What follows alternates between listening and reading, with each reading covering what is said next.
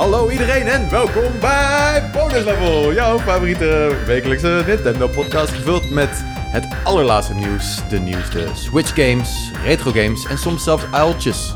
Lieve Afrikaanse oehoes bijvoorbeeld. Oh, was gewoon een oehoe. Ja. Oh. Ja, was Je een gaf me echt de indruk dat het iets super bijzonders was. Wat is er? Is een oehoe niet bijzonder? Nou, een oehoe is wel vrij casual, vind ik. Nee, ze zijn super groot. Ja, maar, ze- ja oké. Maar het is wel iets wat je had kunnen onthouden. Ja, Volgens eh, het feit dat je het Afrikaanse gedeelte wel wist te onthouden, maar oehoe niet, dat verbaast me vooral. ja, nou ja, nu weet ik het wel weer. Oké, cool. Eh, voor, voor de mensen thuis, ik, had, ik had een roofvogelworkshop gedaan en ik had een, eh, een L op mijn arm. en wat voor L had je op een je arm? Afrikaanse schmeckebab, oehoe, zoiets. Oh ja, cool. Ik weet niet precies meer hoe die heette. Mm. Maar hij was wel lief, hij heette Jamani. Ah. Ja, is nice. Ja, Goed, hey, welkom bij de podcast. Dit is eh, ja, ehm, alweer aflevering 9. 9. 9, ja. Ik moet er weer een gokje doen. Eh, ik moet zeggen, de week is tegelijkertijd heel erg snel gegaan en tegelijkertijd eh, heel erg langzaam. Dus ik ben blij dat we er weer zijn voor de vers, verse nieuwe bonus level. Hoe gaat het, gasten? Goed, ja. Dat is een gangetje met mij. Ja, Jacco? Lekker. Ja? Niet te klagen. Ja, lekker veel games. Eh, Ik ga vanmiddag ga ik Immortals Phoenix Rising spelen. Dat mag ik zeggen. En dat is? Ook wel bekend als. En dat is? Gods and Monsters. Want ja, weet je, die naam was gewoon te makkelijk. Maar en, en dan ook nog eens een keertje. Je schrijft het dus niet als Phoenix. Je schrijft het als F-E en Nee. I-X. Ja, nee, dat ik is perfect mooi. Vind je Ja. het mooi? Dat slaat nergens op. Nee, Ja, maar kijk, Dat Gods slaat and Monsters... letterlijk nergens op. Gods and Monsters was zo een generieke naam dat ik er heel lang over heb gedaan om die te onthouden. En nu maken ze er gewoon iets anders van. Maar wat is dit? Nog een keer? Immortals Rise of the Phoenix of zo? Phoenix Rising. Im- Immortals, Phoenix dubbele punt, Rising. Phoenix Rising. Ja. Dit is nog steeds zo'n niks-zeggende titel. Nee, dit is Ja. belachelijk. Ik vind dit echt geen catchy Ik vind het ook of niet zo. een verbetering. Ik vind Gods and Monsters beter. Ja. Ja. Ja. Maar goed, eh, dit is de Ubisoft game die een beetje Breath of the Wild-achtig is hier en daar. Ja. Die ga je vanmiddag spelen in ieder geval. Ja, ik heb er echt heel veel zin in. Ja, ik heel lees benieuwd. veel positieve eh, berichten van mensen die hem gespeeld hebben. Ja. Eh, thanks daarvoor, Jacco, want Ja. ik had je naam nog niet genoemd. En Cody, leuk dat je er Ja, heb bent. je wel gedaan volgens mij hoor. Heb ik dat wel gedaan? En als mensen ons nou nog steeds niet kennen. Hey, het kan gebeuren dat je nu vers binnenkomt, dat, dit je allereerste bonus level is. Ja, dan wil ik nou, alleen maar zeggen welkom. Ik ben eh, Jacco. Daar tegenover mij zit Cody. Ik ben Lucas. En nou ja, Hey. dat is duidelijk Lucas. Nou? En ik ben Lucas. Lucas mee. Oké, ehm, dankjewel. Goed, ehm, leuk. Ik ben wel een beetje jaloers. Ja, maar goed, dat ga je dus spelen. Ik ga, ik ga straks, want hij is nu aan het installeren, Tony Hawk's Pro Skater 1 en 2 spelen. Oh man. De PS4, heel veel zin in. Eh, maar wat hebben we de afgelopen week een beetje gespeeld? Ik trap hem wel af. Ik heb ehm, vrij weinig gespeeld. Want ik heb nagenoeg geen tijd gehad deze week. Dus ik heb ook echt niet zo heel veel te vertellen. Ik heb eh, een beetje Nier Automata gedaan. Waar ik Mhm. nu eindelijk wat meer in begin te komen. En niet meer voel alsof ik zeg maar een boswachter ben in een veel te groot bos. Ja. Eh, Hoe ver ben je ongeveer, denk je? ik heb het gisteren gevraagd aan mijn chat. En ze zeggen ongeveer op de helft. Dus ik maak wel lekker wat progress. En ik, eh, ik ga hem echt wel uitspelen. De helft van wat? Van de eerste playthrough? I don't know. Ik weet nog steeds niet hoe het in wel, elkaar ja. zit. Jij Maar- zei, want jij zei, Jacco, hoorde ik, heb ik horen zeggen, dat het ongeveer 13 uurtjes is om die game uit te spelen. Nee, ja, dat, maar dan keer drie. Ja, nou, ik ben op die keer 1 op de helft. Ah. En ik moet nog maar even zien of die keer 3 erin zit. Want eh, nee, nee, nee, nee, maar je kan hem niet één keer uitspelen. Dat Oh. is niet de ervaring, man. Maar drie keer dezelfde game doorspelen, dat klinkt zo totaal niet aantrekkelijk. Maar is het wel dezelfde nou, het klinkt niet aantrekkelijk inderdaad. Maar wat jij zegt, dat hoor ik meer omheen. Dus die heb ik gespeeld. En eh, verder heb ik, eh, ja, ik, sorry dat ik in de herhaling val mensen thuis. Toch weer gewoon Celeste. En eh, deze keer ook een andere game van Mad Makes Games gespeeld. Alleen dat laat ik zo van jou, want die hebben wij Cool. samen gespeeld. Ja. Ehm, en eh, ik heb The Boys gekeken. Het is niet echt wat we hebben gespeeld, maar eigenlijk de vrije tijd die ik heb gehad, heb ik daarin gestoken. En ehm, ja, dat blijft toch wel geweldig. Cool. Ja. Ik hoop dat hij ooit op de Switch maar komt. je mist wel misschien de, de, de grootste game ehm, ervaring die je hebt meegemaakt eh, afgelopen week. Eh, je echte accomplishment. Wow, ja, Ja. die vergeet ik inderdaad. Ja, ja ik heb Yama verslagen, dames en mensen. In Spelunky. In Oh, Spelunky, serieus? Ja, de super geheime eindbaas. Yay. geheime eindbaas in Allemaal even applaus. Ja. En, en wrap your mind about this. Het is nog veel erger dan dat je denkt. Ik heb er dus vier jaar over gedaan om hem te verslaan. Dan heb ik hem verslagen. En een dag later, toen was Lucas bij mij. En toen hebben we hem weer verslagen. Wow. Ja. Dus het was Dat echt een sick. Nee, ketchup maar, fles. maar wat ik zei, zeg maar, de, ja, de, ja, de ketchup fles De inderdaad. ketchup fles, weet je. Ik heb er vier jaar lang hard in lopen knijpen. Zo. En op een gegeven moment dacht ik, weet je, ik heb hem gehaald. Nu maakt me ook niks meer uit. En toen liet ik die ketchup fles los. En er kwam toch een partij saus uit. Zo, Het was insane. heel veel saus. Echt heel Wow. veel saus. ja. Maar gefeliciteerd man, ik weet dat je er Ja. echt een soort barrière, nee niet een barrière, maar je wilde het heel graag doen. Dit was een obstakel voor jou, dat wilde je Ja, halen voordat Spelunky 2 het was uitkwam. niet echt meer En gezond. We hebben nu nog maar 12 dagen voordat Spelunky 2 komt. Dus je Ja. had, de tijd was een beetje aan het dringen. En als je al vier jaar bezig was... Ja, absoluut. Ja, ik ben heel blij dat ik het daarvoor gehaald heb. En daar, zeg maar, voordat ik... ehm, ik heb nu echt helemaal geen tijd gehad voor gamen. Ehm, mijn hoofd was totaal ergens anders. Mhm. Niet altijd op een even goede plek. Ehm, en doordat ik op dat moment dus even ging gamen... en er dus helemaal niet mee bezig was, want ik wil presteren, is het gelukt. Dat is wat ik denk. Ja. Daar ben ik van overtuigd. Dat ik er gewoon totaal niet aan tilde of ik hem wilde halen. En dat ik hem daarom heb gehaald. Eh, dus de ketchupfles. En nu ben ik eindelijk klaar voor Splunky 2. Ja. Want ik, keek, ik had er ontzettend veel zin in en ik keek er tegenop. Dat is heel raar. Ja. En nu, eh, nu ben ik ready. ja. Nice Ja. man. Gefeliciteerd. Dankjewel. Good stuff. Lekker. Ja. Ja. Oké. Ehm Jacco? Eh, nou, ik heb samen met Cody gisteren Marvel's Avengers gespeeld. Ehm, in co-op. En eh, jij hebt de campaign gespeeld. En ik Ja. heb daarna de campaign gespeeld. Eh, Zelfde, zelfde stuk gespeeld? ja, gewoon het eerste stuk. Ja, Is dat die brug? eh, is dat in San Francisco? is die brug. Golden Gate? ja, Alweer. Ja. Die shit weer? Oh, dat hebben we al toch al honderd keer Ja. gezien. Ja klopt. Maar ik zei ook zo op stream tegen Jacco van... Oh nee, nu gaan we zeker dit stuk spelen. En toen zei hij... Gast, dat is de Golden Gate Bridge. Die ken je toch wel? Ja. Iedereen in de chat. Kooi, dat is gewoon de Golden Gate Bridge. Hoe ken je dat niet? Ik zeg, nee, dit stuk heb ik gewoon al acht keer gezien. Ja. nee, ik ook. Ze hebben dat heel vaak laten zien in de promotie. Ook omdat het super bombastisch is. Je Ja, ziet dat wel. de gameplay. Je krijgt gelijk even alle heroes onder de, onder de knoppen, zeg maar. Dus ja, eh, we kwamen allebei tot de conclusie dat tot nu toe de campaign vetter is dan de co-op. Eh, daar had ik ook op, op gehoopt, want dat is wat ik wil van een Marvel game. Ik vond Marvel Spider-Man op PlayStation 4 echt geweldig van Insomniac. En eh, ja, ik, ik denk dat ze er toch wel heel goed aan doen om die game te splitsen in campaign en co-op. Je hebt dan warzones, dat hebben wij gedaan. Dat zijn een soort van grotere omgevingen waarin je missies doet. En dat gedeelte is, ja, ik, ik vond de combat heel lekker. Ik, vond, ik heb als Thor gespeeld, voelde echt mega goed. Echt zwaar. Ik voelde me net een soort van Kratos die kon vliegen. Ehm, ja, was Cap.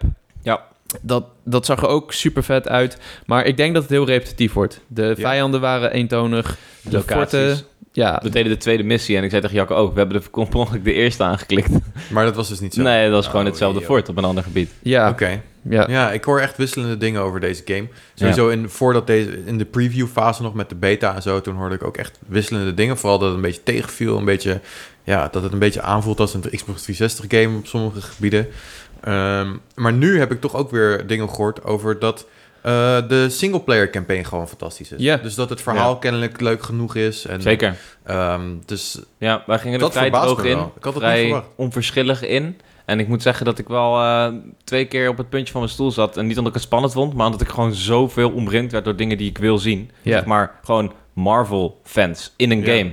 Een beetje alsof je die wereld beleeft. Dat je dus, het is heel tof om iemand te zijn, dus, dus Miss Marvel. Ehm, die is nog jong op het begin. En dan loop je dus in een in E-Day, dat is een bijeenkomst aan de Avengers. ja. En dan loop je dus eigenlijk als jezelf, want ik ben ook zo fan van Marvel, in een digitale wereld waar iemand fan is van Marvel. En dan zie je allemaal merch hangen en zo. En ik zat echt zo. En dan kan je de, Ah, de heroes pretty. ontmoeten Ja. en zo. Oké. Ja, daar staat Thor opeens naast haar en dan is helemaal... Ja, dat is dat vond Ja, ik dat- heel tof. Dus eh. Ja. denk jullie dat het heeft geholpen dan dat we misschien een beetje, eh, ja, een beetje down waren op die game voordat die uitkwam en dat de verwachtingen erg laag waren en nu spelen we het en nu valt het mee. En, Ja, nou ik moet zeggen, wat Jacco net ook zei, die Warzone, dat valt me toch wel nog steeds tegen. Mm. Dat is niet iets wat ik lang zou kunnen spelen. Het is dat ik het heel leuk vind om het met Jacco Maar te dat doen. is apart van dat is apart, ja. Ja, Ja. Oké, Ja. dus er is een kans, we moeten nog even de reviews echt een beetje afwachten, maar er is een kans dat de singleplayer, weet je, doorspelen, hoe lang zal dat zijn? Laten we zeggen 10 uurtjes misschien? Ja, 10 Mak uurtjes. ja, 17 uur. 7 Ze- tot 10 7 uur. tot 10 uur? Zei- Ja. zei- Nou, dat het ja. misschien gewoon een, een game is met een hele vette singleplayer en dat zeg maar die hele endgame co-op stuff nou niet echt het allermeest fantastische is. Nee, maar het is nog steeds een plek waar je kan spelen als je favoriete Marvel-held. Laten we dat En wel dat is voor jou veel waard. Dat ja, vind ik toch wel tof. Ja. Ze hebben het toch voor elkaar gekregen om een game te maken waar ik als, eh, als Iron Man fan of als eh, eh, Captain America fan dat poppetje kan kiezen en lekker kan kloten. En eh, Spider-Man? Ja, man, ik wil mijn PlayStation-exclusieve Spider-Man. Ja, nee, eh, die wil ik heel graag spelen. En er komen natuurlijk ook nog heel veel graatshelden bij. Dus Black Panther komt sowieso wel bij. Hawkeye is aangekondigd. Kate Bishop, die maken weer onderdeel uit van een soort van nieuwe campagne Ja. aan missies. Ik ben heel benieuwd hoe dat gaat zijn een qua nieuwe verhaal. campagne Warzone missies of een nieuwe campagne singleplayer? missies? Nee, nee, Warzone. Echt Ah, verwarrend oké. met Warzone. Ja. Gezien Call of Duty, Warzone ook een ding Ja, man. Ja. Nou ja, je moet het eh, eigenlijk gewoon voorstellen als zeg maar missies in Destiny. Ja. Dat is Ja. vrijwel min of Right, meer oké, dat klinkt logisch. Ja. Ja, Ehm, oké, Avengers dus toch wel positief met een beetje een kanttekening. ja. En eh, ik heb nog één andere game gespeeld, namelijk Chapter 1 van Tell Me Why. Ja, En eh, voor als je de game niet kent, dat is van Don't Not, de makers van Life is Strange. Eh één- en hoe heet die ene game ehm, die ze daarvoor hadden gemaakt? Remember Me. Ja, dat was hun eerste game.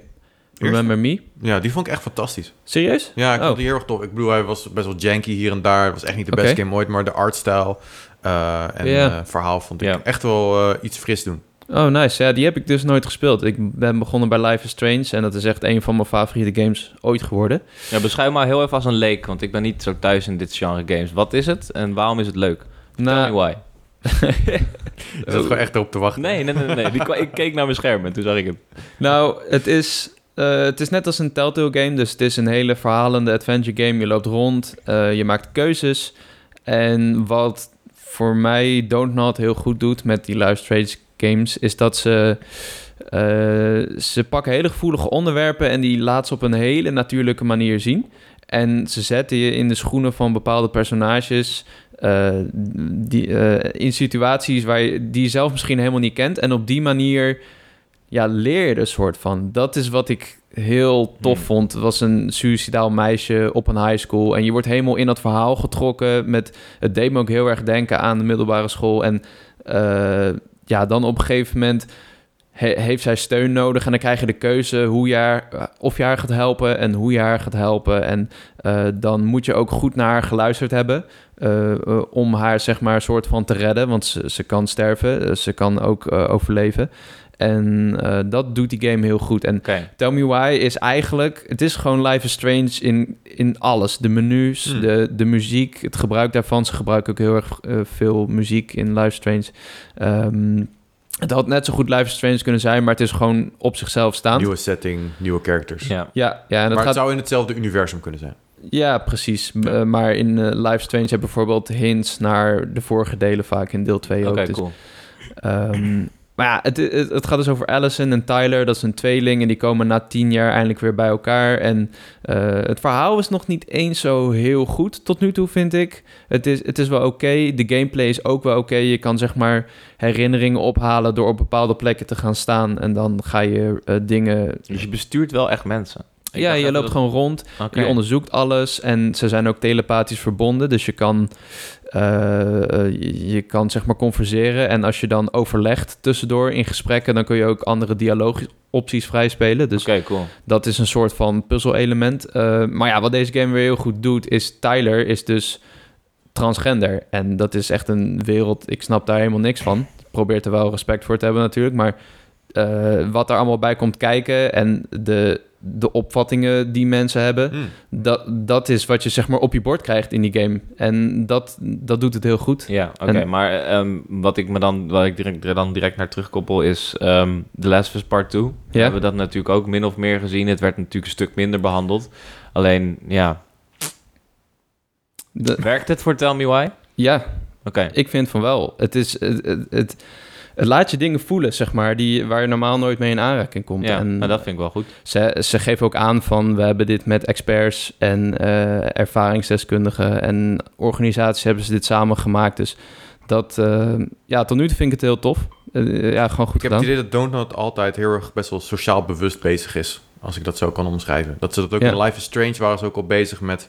Ja, wat voor onderwerpen hebben ze allemaal besproken. Volgens mij ehm, ook hoe het is om gehandicapt te zijn. Hebben ze ook niet mee, mee Ja. gedeeld. En, Zeker. ehm, en hoe, om gepest te worden Dus natuurlijk. het is eigenlijk gewoon En- een soort van leerschool. Alleen dan Ja, ik vind weet het leuk. Ik vind het best wel nobel dat ze, dat ze onderwerpen uitkiezen... die zij belangrijk vinden, die eh, uitgelicht worden. Ja. Ja, Dat ze niet eh, een Nou, het is belangrijk dat ze het dan goed... Ja, nou, ik, heb, ik, heb, ik heb die makers een keer gesproken en ik, ik vroeg van waar hou je die ervaringen nou vandaan? En ze zeggen nou iedereen in het team, of het nou QA-testen of art is, die deelt hun ervaringen en iedereen heeft input. Dus ik denk dat je op die manier hele natuurlijke situaties krijgt, zeg maar. Dus niet dat iemand het gewoon schrijft die daar zelf eigenlijk helemaal geen verstand van heeft. Ja, En dat, is, dat is wat ik in andere games een beetje vaak het gevoel krijg. En dan Ja. wederom als leek heb ik zoiets van... oké, ik ik, ik, ik distancieer me hiervan... omdat ik niet in een gevaarlijk knelpunt bela- beland wil komen. En ik ga er zeker niet over spreken. En als Ja. er dan dus nu een soort van spelende handleiding is... Als je het zo, dat is een beetje het idee dat ik erbij krijg... dan kan dat best nuttig zijn voor mensen zoals wij... die er gewoon niet zo heel veel mee in aanraking komen. Ja, Cool. Cool. Ja. Oh, eh, hij staat op Game Pass. Dus voor de Xbox slash PC mensen die dat hebben, misschien de moeite waard. Ja, nee, ik ga hem wel even checken, denk ik. Cool. Ehm, ik heb een paar dingetjes eh, gespeeld. Ik begon ehm, met eh Diverlet Swing. Ik weet niet of jullie die, die nog kennen, die game. Ze houdt er maar niet over op, dus... eh, Soort, hey, dat is de tweede keer dat, dat is ik een het beetje noem. jouw Celeste antwoord. Nou, zo zou ik het niet noemen, maar zeg maar... die, het is dus die first-person slinger game. Spurs een slinger game. first person slinger game. Heel is- ik vind hem echt fantastisch. En nou ja, vooral als je misschien, nou ja, laat in de avond en je gaat dat spelen, dan, dan die zit er helemaal in. En het is super uitdagend. En die levels worden steeds moeilijker natuurlijk. Dus nou ja, goed. Ik zat er helemaal in, helemaal in. En toen, nou ja, op een gegeven moment dacht ik, oké, even, even afkoelen. En wat ik dan doe, ik ga even lekker op de e-shop kijken. Kijken of ik nog iets moois kan vinden. Dus ik was even aan het browsen. Ik wilde natuurlijk iets vergelijkbaars, maar dat ga je nooit vinden. Maar waar ik op was geland, was Boomerang Foo. Oh yeah. En eh, dat is een hele goede naam. dat zegt me niks. Voor, ja, ik ken het ook niet, maar Hm. ik, ik vond het gewoon... Wat je eh, nu in- voor je stelt, dat is de game. Wat denk je dat het is? Boomerang Foo. Ja, ik denk dat je eh, een boomerang moet gooien. Daar heb je een heel goed punt. ja, een soort van ja, een vechtgame met een boomerang. Dat, zo klinkt het. Ja, nou ja, dat, dat is het ook. Eh, het is... ehm, eh, stel je een beetje de artstyle van Overcooked voor. Ja, Ik denk dat het wel een goede is. Het is ook een beetje ook, hoe, hoe, het perspectief dat je ziet. Zeg maar, het is 3D, een beetje half van boven. Ja, Ehm, het is dus multiplayer. En eh, ja, je gooit eh boomerangs. Je hebt een arena en daar ehm, moet je boomerang gooien. En, als je, en oh ja, je speelt ook als fruit en eh, voedsel en ja, dat soort dingen. Het Dus heeft een eh, adventure-stijl, of een adventure-time-stijl, zeg maar. Ja. Met fruitjes, met hoofdjes en zo. En als je dus eh, geraakt wordt door de boomerang, dan wordt je, bijvoorbeeld je wortel wordt in plakjes gesneden en dan ben je dood. Eh, je kan als een pakje melk spelen en dan gaat hij doormidden en dan ligt er melk, oftewel bloed. En als je als eh, avocado level- doodgaat, dan valt je pit eruit. Dan rolt je pitje zo eruit. Heel Eh, pijnlijk. en je hebt een, een, eh, een eggplant. Ehm, Ja. Die Spelunky-liefhebbers wel kunnen waarderen. Een mooie roze, oh, oh, oh, paarse, Roze eggplant. paarse aubergine. Ja, het, het- wat, maar het, het is eigenlijk gewoon... Ik vind dat je het best wel zegt overkoekt. Alleen dan met de competitieve speelstijl van alle eh, games zoals Towerfall, et cetera. Ja. Want dat is echt exact de stijl die het hanteert, zeg maar. Ja, ja, het is dus hele snelle actie. Je Ja. gooit boomerangs en je krijgt dat... eh dus niet alleen dat, je krijgt ook power-ups. Ehm, dus je kan krijgen dat je twee boomerangs vasthoudt. En dus eh, als je er eentje hebt gegooid, dan moet je normaal wachten tot, je, tot die terugkomt. Eh, maar dan kan je er gelijk nog eentje gooien. Of je hebt explosive boomerangen.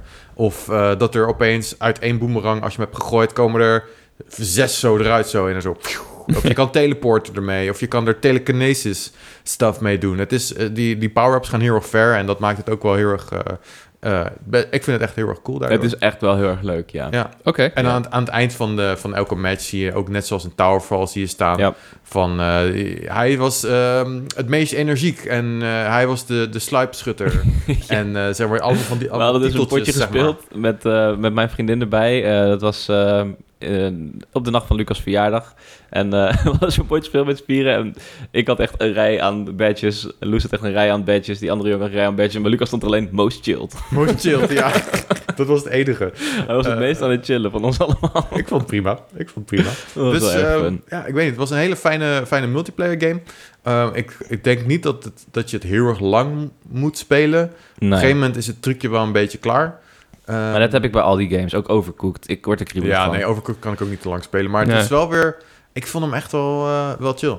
Het is er een voor je collectie van als je met vrienden aan het spelen bent. Ja, als je inderdaad eh, vaak mensen over de vloer hebt en dan ga je lekker co-op games spelen. Ja, en dan wordt het weer Tricky Towers en dan denk je, oh gast, alsjeblieft niet. Weet je, dan kan je dit nog spelen. Ik hou van Tricky Towers. Oh my lord, echt Ja, waar. is- Ik ben er verbazingwekkend goed in. Oh, oké, Ja. it's on. Maar Ik niet. wil je dan niet gewoon liever echt Tetris spelen? Nee. Ja, maar dat heeft niks Daar ben met ik elkaar slecht te maken. Het, Tricky Towers en Tetris lijken geen eens op elkaar. nee, gast. is ook zo. Maar je, je kijkt naar die blokjes en denkt, hmm, Tetris. Ja, dat wel.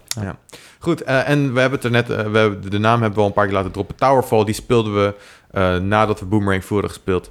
En die game blijft er ook heel fantastisch. Ik heb hem al best een tijd niet aangeraakt, maar ehm, ja, ik hoef er verder ook niet zoveel over te zeggen eigenlijk. Nee, maar het is een hele tof, toffe multiplayer game.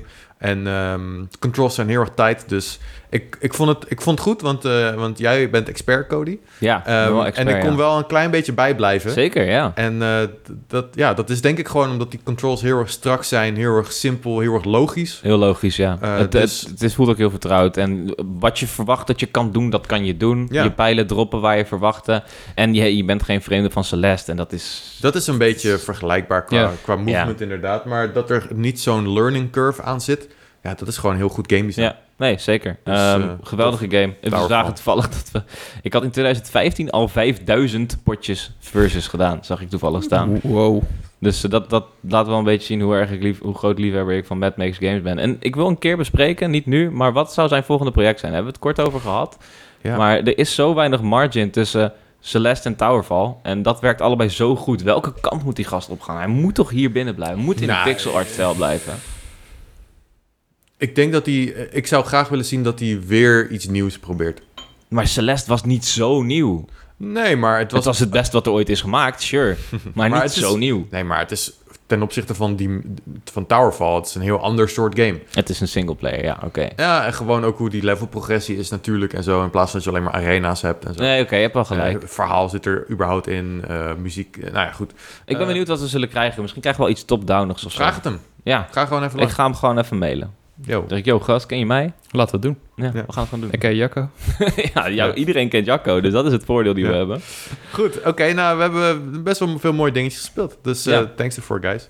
We gaan door naar het nieuws, want we, we hebben wel wat nieuws. Er is wel wat nieuws. Maar, ehm, oh ja, dat is ook misschien nog wel een goede om even te zeggen. Misschien dat je deze podcast luistert en denkt... Gasten, waarom hebben jullie in godsnaam dit mega nieuws niet meegenomen? Want ehm, net zoals vorige week, ik weet niet, dat weet je vast nog wel... toen zaten we allemaal te wachten op de, de mega grote direct die maar niet kwam. Lucas. Eh, ik, Lucas vooral. was aan het wachten. Het deed, het deed pijn. Ehm, maar ook nu wordt er weer gezegd van... ja, donderdagmiddag kunnen we echt dingen verwachten. En de ene zegt... ehm, nou ja, er, er wordt gehint dat er misschien toch die Mario 3D-collectie wordt gedropt. Ehm, en, dus ik wil even zeggen in ieder geval... eh, als dat gebeurt, dan gaan wij ons best doen. En het gaat gewoon lukken, toch? Keis? Gaat het lukken? Je- Tijd? Na acht uur vanavond. Na acht uur vanavond? eh, We gaan een, een bonus, bonus level opnemen Ja. als er nog iets moois wordt gedropt. Ja. Dus eh, hou dat even in de gaten en eh, zoek hem op in je podcast-app. Ehm, ik weet niet precies welk nummer dat dan gaat zijn. 8,5 of zo? 9,5? Ja. Nee, de bonus, bonus 1. Bonus, Bonus, bonus, bonus 1. één. Ik weet niet hoe ik dat in, mijn- in het systeem Doen we moet dan invullen. bonus maar- level kwadraat? Goed, dan weten jullie dat. Eh, als er nog iets is, we hebben het hier gemist, maar het komt misschien nog. Eh, dus laten Ja. we gelijk doorgaan naar het eerste nieuws. En dat heeft hier dus wel mee te maken, want ehm, de insider... Het gaat echt alleen maar over insiders Ja. en geruchten. En ik, word daar een beetje, ik ben er een beetje klaar mee. Maar eh, Nate de Hate, die heeft wel vaker dingen voorspeld. En die was ook vorige week, nou ja, aan de ene kant lekker bezig... aan de andere kant niet, over de Nintendo Direct. Maar hij heeft nu dus gezegd, Jacco... Dat de Mario 3D Collection gepland stond voor, nou eigenlijk volgende week, op Mario's verjaardag, 13 september. Maar dat is uitgesteld naar dit najaar dichter bij kerst. Oh, ik, ik, ik had het niet zo goed gelezen, maar ik dacht dat het eigenlijk naar volgend jaar ging. Dichter bij kerst. Nee, kijk, eh, wat hij heeft gezegd is de 3D Collection stond gepland om te lanceren rondom Mario's verjaardag. Want de Olympische Spelen zouden ook zijn deze zomer. Want eh, ze hebben heel veel andere dingen. We hebben hier nog staan, er zijn eh, Super Mario sneakers van Puma aangekondigd. Ze hadden de Lego, een hele hoop andere merchandise. We Ja, hadden dat dat, hoe noem je dat? Dat handelsmerk hadden we nog Mhm. besproken vorige keer. Eh, maar ja, dat is dus door corona in het water gevallen. En hij zegt dat hij nu gepland staat voor later dit najaar. En wat hij zelf speculeerde is dat Mario 3D World... dat zou een losse remaster zijn, een port van de Wii U-versie... Mhm. dat die verschoven wordt naar volgend jaar. Oké. Dus ja, het is speculatie. Eh, in die podcast heeft hij wel uitgelegd wat hij heeft gehoord en hoe dat dan zeg maar werkt. Want vorige week zei hij, er is een kans dat er een grote direct komt. Hij was er vrij zeker in. Ja, klopt. En hij heeft uitgelegd waarom. Nou ja, eh, hij had dus gehoord dat er was een embargo met, op, ehm, op vrijdag volgens mij met eh, third-party games. Die Kingdom Hearts game, eh, die was al gelekt. En eh, wat was er nog meer? Eh, volgens mij had hij het dus ook over Mario. Maar in ieder geval dat embargo, die embargo's waren allemaal veranderd naar woensdag voor die partner showcase. Dus ja, eh, hij, hij heeft op zich wel goede sources. Dus ik denk, ja, ik bedoel, de game is niet uit. En het, het zou logisch zijn als hij wel wordt aangekondigd. En dat we dan in ieder geval weten dat hij dit najaar komt. Ja. Oké, nu nou, dit najaar zou ik niet eens zo gek vinden. Nee. Eh, sowieso staat er weinig op de planning, behalve eh, de Pikmin 3 Deluxe. Ehm, we weten niet of er nog andere dingen gaan uitkomen. Het lijkt erop dat heel veel is verschoven. Ehm, maar dat we inderdaad in november een Mario 3D-collectie... Kijk, ik kan ermee leven. Eh, ik, misschien jammer dat, dat het niet de verjaardag van Mario haalt, maar... ehm, ik ben al blij als het niet volgend jaar wordt, in ieder Ja. geval. Ja, ik, Maar- eh, ik ben nog steeds wel gewoon redelijk positief dat de planning is zoals het was. En dat die gewoon vrij spoedig komt. Ja, ik weet niet. Ik, Volgende week. Ja, ik, ben het een- wel. ik was een beetje door Gekke man. wat ja, die... maar kijk, een 35-jarige anniversary.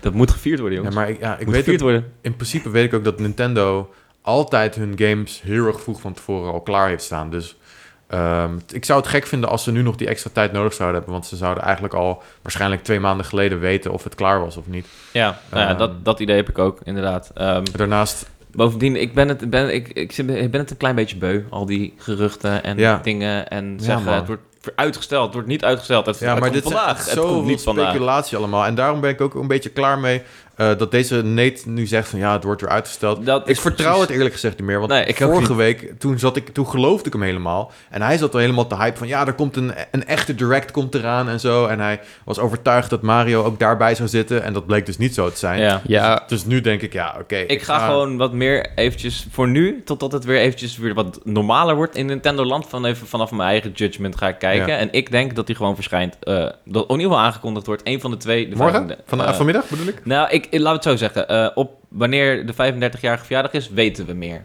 Dat is wat ik zeg. Ja, dat lijkt me een hele, hele goede Ja. inderdaad. ja. Maar Jacco, denk je dat er vanmiddag iets gaat komen? Zou je er geld op Eh, zetten? Nou ja, nou ja, weet ik niet. Hoeveel wil je erop zetten? Nee, goed. Ja, het zou kunnen, maar ik weet het niet. En dat is ook het ding, weet je. Kijk, eh, wat dat soort insiders horen, dat klopt. Maar shit wordt gewoon de hele tijd verplaatst. Kijk naar die Xbox Series S. Die zou Ja. ook al lang aangekondigd moeten zijn. Kijk Oh, ja. naar het eh, Sony-evenement, wat ook drie keer is verplaatst. Dat, ja. dat wordt gewoon intern, wordt dat eh, zo vaak uitgesteld... dat je op een gegeven moment... Die, tuurlijk kloppen die geruchten niet meer... want het is allemaal last minute veranderd dat. En Maar die Eh, geruchten zijn toch ook gewoon een slimme manier van marketing? Ben ik nog gek? nou ja... Dat, dat, dat idee krijg ik er vaak bij. Nou ja, tenzij er verkeerde verwachtingen komen Ja, door die sure. geruchten. Ja, oké. Maar En dat mensen daardoor teleurgesteld zijn en boos zijn. Ik kan me voorstellen dat eh er afgelopen week wel een beetje haat richting bijvoorbeeld de Nintendo Socials is gegaan. Dat iedereen zat te hopen op een echte direct in plaats daarvan een crappy partner showcase is gekomen.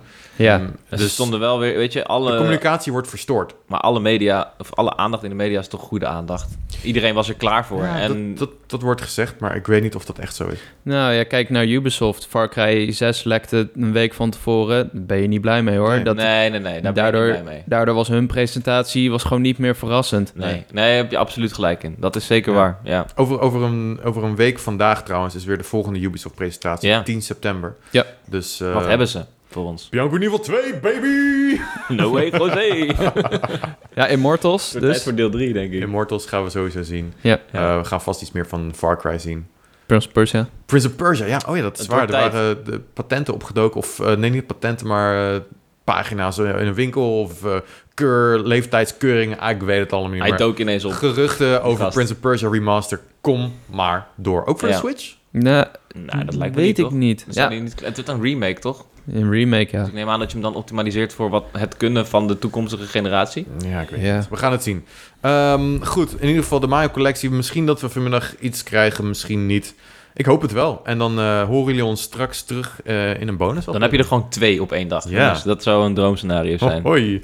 Goed, eh, we gaan door naar het volgende nieuwtje. Cody. Ja, de top 15 e-shops download, downloads, zo, download van Europa in augustus. Dus dat gaat over één maand. Best interessant, toch? Om even een beetje een snapshot te krijgen. Ja, het is, het is niet echt nieuws of zo. Het is meer Nee. een, een update of zo. Maar ik moet zeggen, ik, ik kijk het lijstje nu heel even door en ik schrik toch wel ervan, hè jongens? Want Oké. Oké, Minecraft staat op... Nou, willen we onderaan of bovenaan beginnen? Nu moet ik bovenaan beginnen. Je Minecraft staat op één. Die kan ik Ja. alvast verklappen. En Ja. Minecraft die is niet echt afhankelijk van het weer. Dat blijft een populaire game. Ja, maar ik, ik vind het zo grappig, jongen. Die game blijven kopen Het tot in de eeuwigheid. Maar het is gewoon fenomeen. zo.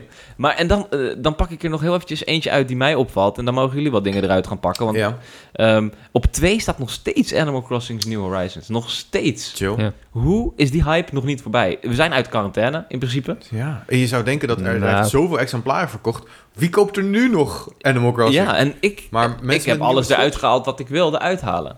En als ik nu een Switch koop, dan zou ik... Als, als nu iemand naar mij toe komt die adviseert mij... Ik, wil- ik ga een Switch kopen, wat is mijn eerste game? Ik zou hem echt niet Animal Crossing aanraden.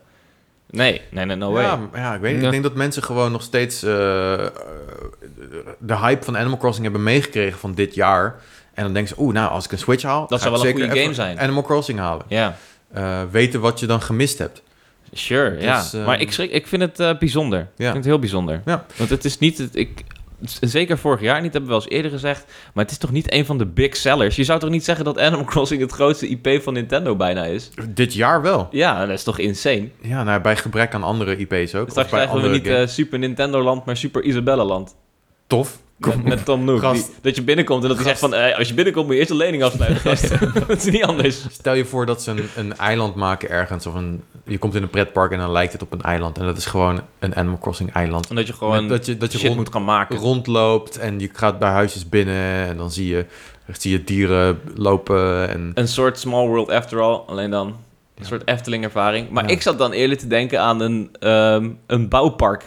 Ken je Timmerdorp? Dat is zo'n ding in Nederland. Timmerdorp. Ja, zo'n ding in Nederland. Dan ga je daarheen en dat is dan een week en dan mag je dingen klussen als kind met je vader. Wat?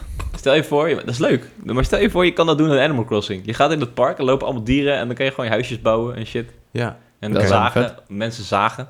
Gewoon... Zagen, eh, met kids erbij moet je even oppassen wel. Maar ik vind het wel een interessant idee. Maar goed, eh, Animal Crossing op 2 dus nog steeds. Dat vind ik heel frappant. Ik vind die volgende vind ik ook wel frappant eerlijk gezegd. Er staat Final Fantasy Crystal Chronicles Remastered Edition. Ja. En eh, de review, is dat embargo overlopen? Ik denk het wel toch, als hij hier in de lijst staat. Eh, zijn, is dit niet ook met pre-orders? Oh, dat zou zeker kunnen. Ehm, ja, want we hebben de review al binnen voor Gamer.nl. Die is geschreven door niemand minder dan Bastiaan Vroegop. En hij eh, is gek op eh, Final Fantasy Crystal Chronicles voor Ja. Gamecube. Ehm, voor de mensen die niet weten, die game kon je dus met eh, Game Boy Advance ehm, linkkabels... kon je die multiplayer doen op, op de Gamecube. En, maar kennelijk is de multiplayer een beetje fucked in de nieuwe versie. En dat is, dat is jammer. Maar het is ook een hele nieuwe Ehm. vorm van multiplayer, toch? Want ja, oh, wacht. Hij komt 27 september pas uit. Komt die 27 september pas uit? Ja, dat staat hier. Zullen we hem dan even overslaan? Ja. Ehm, ja, ik heb er niks over gezegd. Goed, we gaan door. GG. Ehm, zijn er nog andere dingen die voor jou opvallen aan deze lijst, eh, Jacco? ja, ik zie de een die Jacco sowieso gaat zeggen. Oeh. Ja? Ja? Oké. Spirit Fair is toch helemaal jouw jam? Spirit, ja, maar ik ben nog niet begonnen. Oké. Maar ik wil hem heel graag spelen. Op 4 staat, is nice. Ja, Met- ja ik- zeker. Ja. Ja. heel goed, heel goed. Ga Spirit Fair spelen, mensen. Het is, Goed. eh, wordt behoorlijk gehyped, dus... We gaan, we gaan speciaal voor jullie even de, het rijtje even af voor het geval dat jullie nog iets willen weten. Minecraft op 1, Animal Crossing 2, Final Fantasy dus op 3, Spirit Fair op 4, Mario Kart 8 Deluxe op 5, 51 Worldwide Games op 6, Stardew Valley. Ja, jij kijkt van Sure. 51 Worldwide Games? Ik ja. heb die echt 51 minutes volgehouden. Toen was ik er klaar mee.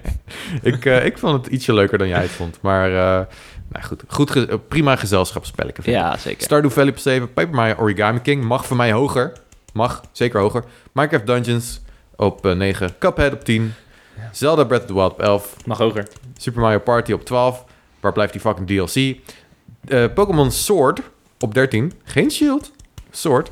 En Rocket League op 14 en op 15 Hollow Knight. Ja, toch leuk dat hij het heeft gehaald, Hollow Knight. Ja, is leuk. Ja. ja. Eh, cool. Ehm, op 14 stond dus Rocket League. En dan kunnen we daarmee gelijk doorgaan naar het volgende nieuwtje. En dat is een korte hoor, maar ik vond hem wel interessant. Ik heb hem even erbij gezet. Rocket League wordt dus free-to-play. En eh eh, gaat goed, Jacco? Ja? Ik, ik ramde met mijn knie ergens tegenaan. Oké, nee, gaat goed. Eh, hij wordt free-to-play, maar interessant is dat je geen Switch Online nodig hebt om dan te multiplayeren. En dat is hetzelfde op PlayStation Plus. Ja. Ik vind het weird, joh. Ja, het is Je- nu van Epic, hè, Psyonix. Oh, Ja. En Epic is maar daar niet heel vreemd mee. Hoe kan dit?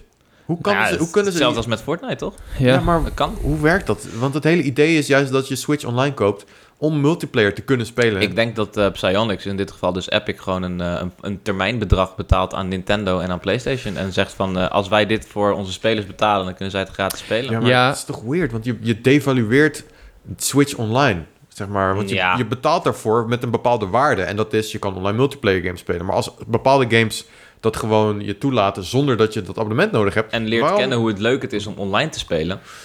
Ja, nou ja, ja. Maar goed, je snapt wat ik bedoel, Ik toch? snap zeker wat je bedoelt. Maar ik, Ja. ik, ik, ik, ik had precies ditzelfde met Fortnite toen dat net nieuw was. En ik dacht, hoe gaat dit een helemaal succesvol verdienmodel worden? Nou, de rest is geschiedenis, jongens. Ja. Ja, eh, Ja, je speelt natuurlijk ook, eh, ik wil niet zeggen via Epic servers, ik weet niet hoe dat zit, maar je, je speelt wel met vrienden, zeg maar, in de game. Je, dus je, je lobby's en zo, net zoals in Fortnite, je, je, hoe je zeg maar samen speelt, dat gebeurt allemaal in de game zelf en niet via Nintendo Switch Online in die omgeving, Mhm, zeg maar. ja. Dus dat, dat is ook een verschil. Plus, het is natuurlijk free-to-play. Ja, Ja. en je moet ook niet onderschatten hoe ontzettend populair Rocket League nog steeds is. En Mhm. had jij op voorbaat kunnen zeggen dat Fortnite een system seller zou worden voor wat de fuck dan ook? Maakt niet uit welk, waar we het nu even over hebben. Het is het later crossplay echt een ding werd. Maar ehm, stel je voor je met een kiddo en drie mensen, drie van jouw beste vrienden, die spelen de hele tijd Fortnite. Of in dit geval Rocket League. Dan ga je zo'n dingetje kopen, man. Dat is gewoon, het is, het is, een, het is gewoon een, een manier om mensen in aanraking te laten komen met gamen, denk ik. Ja. Dus ik denk, ja, het- ze kunnen het natuurlijk niet met te veel, met te veel spellen gaan doen, want dan de-evalueer je sowieso Switch Online. ja. Nou ja, goed. Ik vond hem interessant. Ik wilde het even erbij. Dat is het ook, ja. Ja. Ik bedoel, eh, zoveel mensen die wachten nog steeds op die free-to-play Rocket League van PC en eh, PS4. Ja, dat ik, eh, als we aan het streamen zijn, kreeg ik af en toe in de chat ook van... Hey, Rocket League, wanneer gaat die free-to-play? Ja, laten we binnenkort even Rocket League gaan spelen op stream. Ja, ik ben erg goed erin. Echt wel tof. Cool. goed. Ik vind, ik vind het leuk. Ja. Yes. Cool. Eh, we gaan door naar het laatste nieuwtje alweer. Ik had deze eh, vanochtend gevonden. En ik Dit is er echt één voor jou. Ja, nou ja, ik vind het, het, het is echt wel tof. Eh, deze had ik eerder gewoon gemist. Maar het is dus... ehm, ik kwam er tegen gewoon op international op Reddit. En dan werd er gelinkt naar CNET. Dat is een Amerikaanse site. Maar er is dus een Game Boy gemaakt... die geen batterijen nodig heeft. En dat is heel erg sick. Maar wat wel grappig is dus... Deze Game Boy, hij heet de Engage. Eh, niet te verwarren met de Engage van Nokia. Maar gewoon de Engage. Eh, die is dus gemaakt in Delft. En dat is gewoon 20 minuten fietsen van waar wij nu zitten. Ja, Dat sick. heel cool. Dus dat, eh, ik weet niet, het blijft altijd een soort mindfuck. Ik vind Ja. het leuk. Ehm, gemaakt door Jasper de Winkel en een team computertechneuten van de TU Delft en Northwestern University in Amerika. Ehm, maar goed, wat het dus is, het is een hele compleet gemodde Game Boy met zonnepaneeltjes. En ehm, als je op de knoppen ramt van de Game Boy, dan eh, wordt er ook energie Wauw, opgewekt. er zit een soort dynamo in of zo. Ja, dus dit is nog eh, 100% een, eh, een proof of concept, een demonstratiemodel. Maar zij, zij geloven er heel erg in van eh, dat zij op deze manier. ehm, ja, ze willen aandacht scheppen voor het feit dat je zonder batterij of zonder stroom Ja. moet kunnen spelen. Dat het duurzaam is eh, en dat we op deze manier kijken naar technologie in de toekomst. Eh, en dat hij wil dat zijn, zijn kinderen bijvoorbeeld eh, ja, in een wereld leven waar je gewoon op deze manier op je consoles kan spelen. Want bijvoorbeeld, die, de, hij, er werd ook in het artikel genoemd dat de, de consoles en ook de next-gen consoles, die slurpen natuurlijk energie. Ja.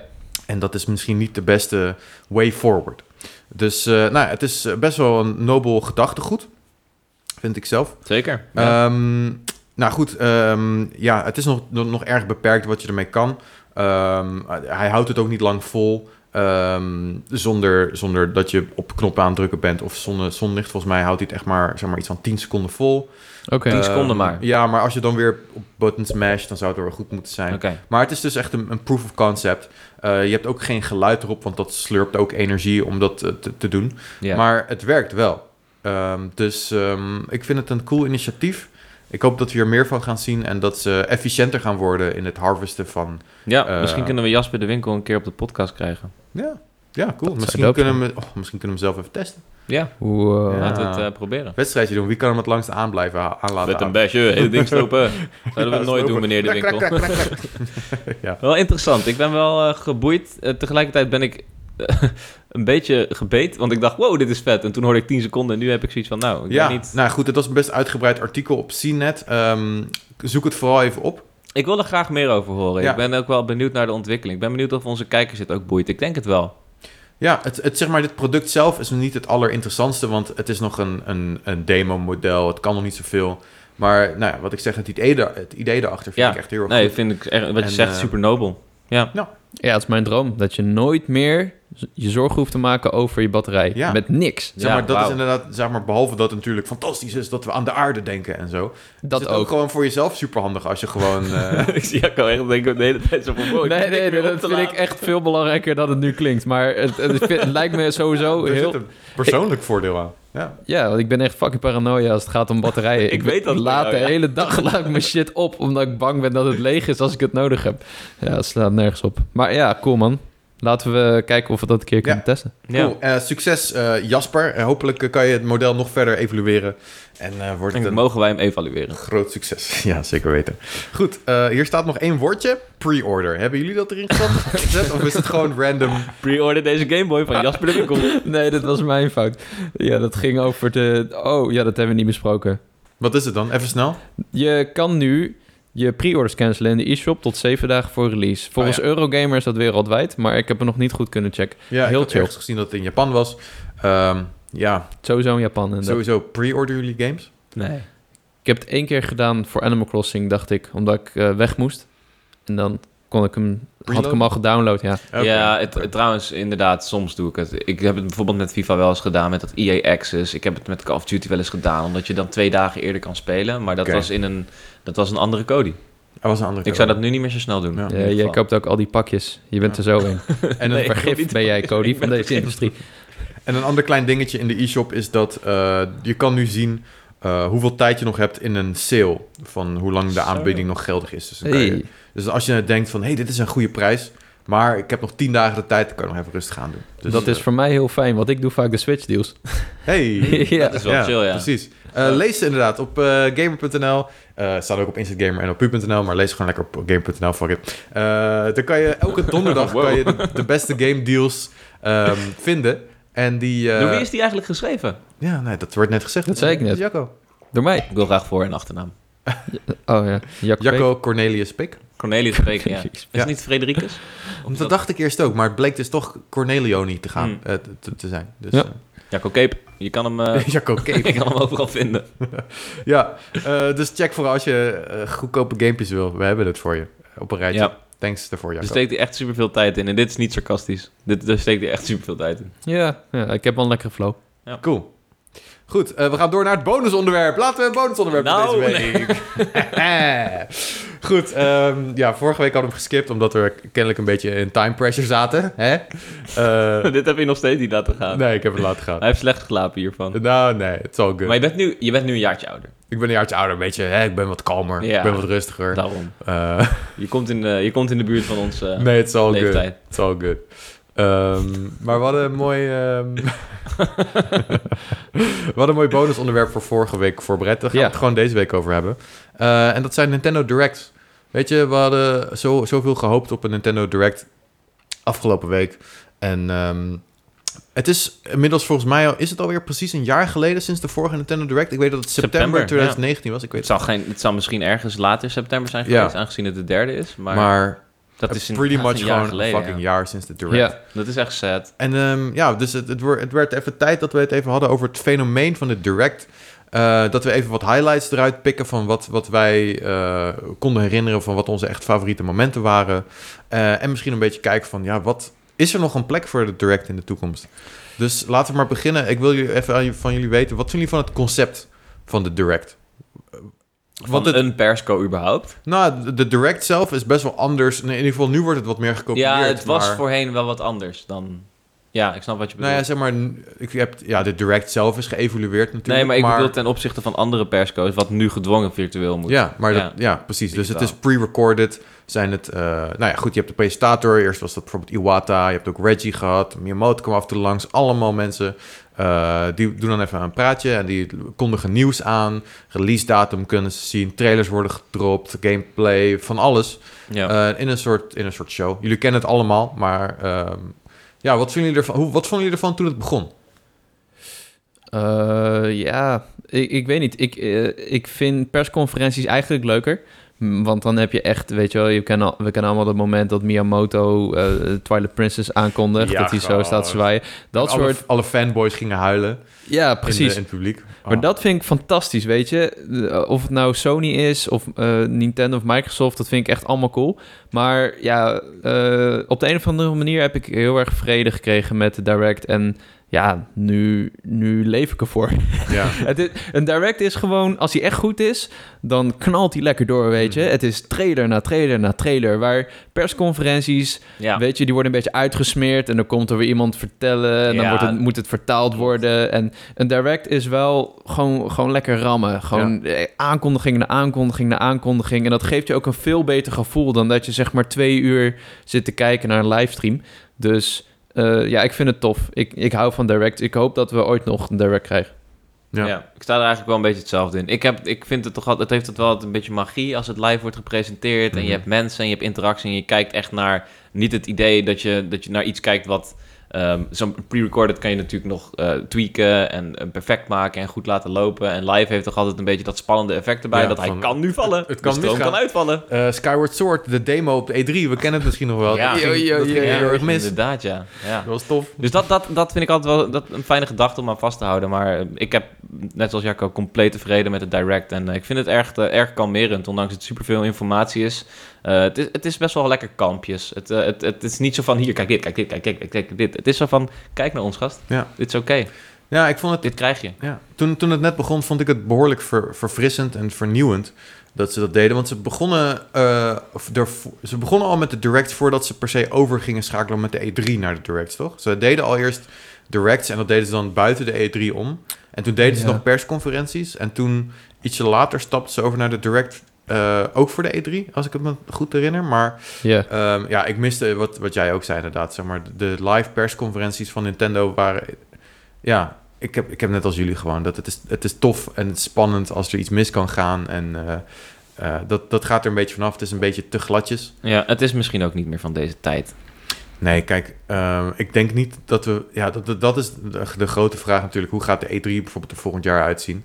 Maar Eerst hopen. kan men, het, wordt, het wordt echt niet zo traditioneel zoals het was... dat je in een groot theater gaat zitten... en dat iedereen eerst even... Nou, dit zijn de statistieken. Laten we ze even erbij pakken. En eh, dat ze even rustig wat dingen gaan, gaan laten zien. Dat is gewoon- ik, ik zie het niet meer gebeuren. Dus ehm, ja, best wel vooruitstrevend, die direct dus.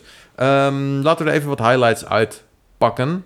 Ehm, nou, ik heb voor mezelf een lijstje eh, gemaakt. Ik, ik knal er even een paar uit. Wind Waker HD, toen die werd aangekondigd... vond ik echt prachtig. Wanneer was Ik dat? hem, eh, ja, ik heb het niet erbij gezet wanneer het Oh. was, maar dat, eh I don't know.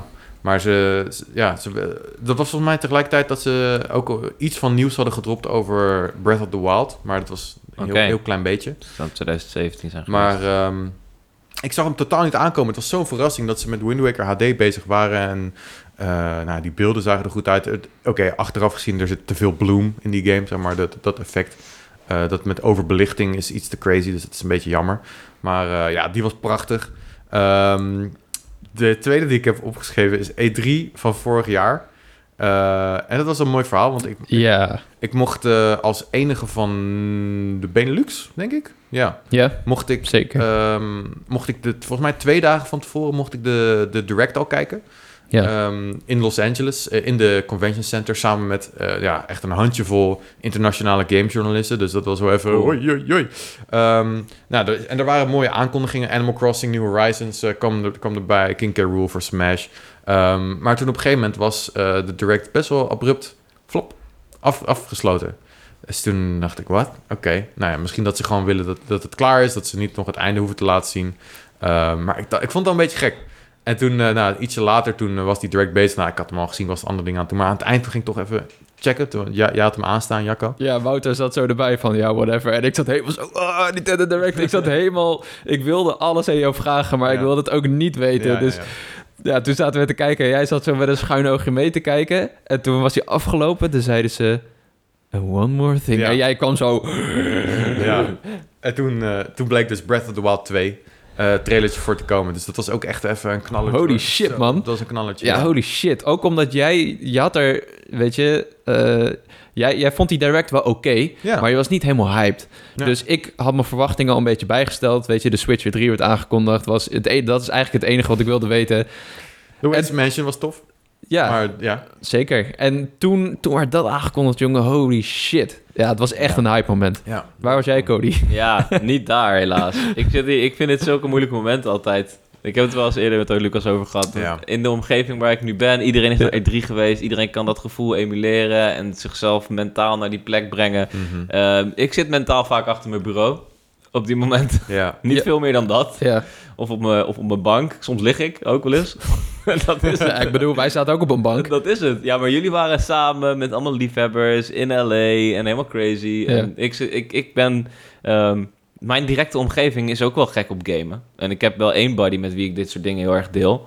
Ehm, maar daar houdt het eigenlijk wel mee op. En bij Breath of the Wild 2 was het zo van... Holy shit! Wij zijn ontzettende Zelda-liefhebbers. En Breath of the Wild is een van mijn favorieten. Ondanks ik een traditionele Zelda-liefhebber ben. Daar gaan we het later een keer over hebben. Dat is heel Mhm. bijzonder. Ja. Eh, en best wel dapper van mezelf dat ik dat durf toe te geven. Dus dan kijk je elkaar wel even aan. Het is van, oh, what's up? Leuk. Oh ja, dit is zo crazy. The Wild 2, maar duurt nog twee jaar. en dan is het Ja. klaar.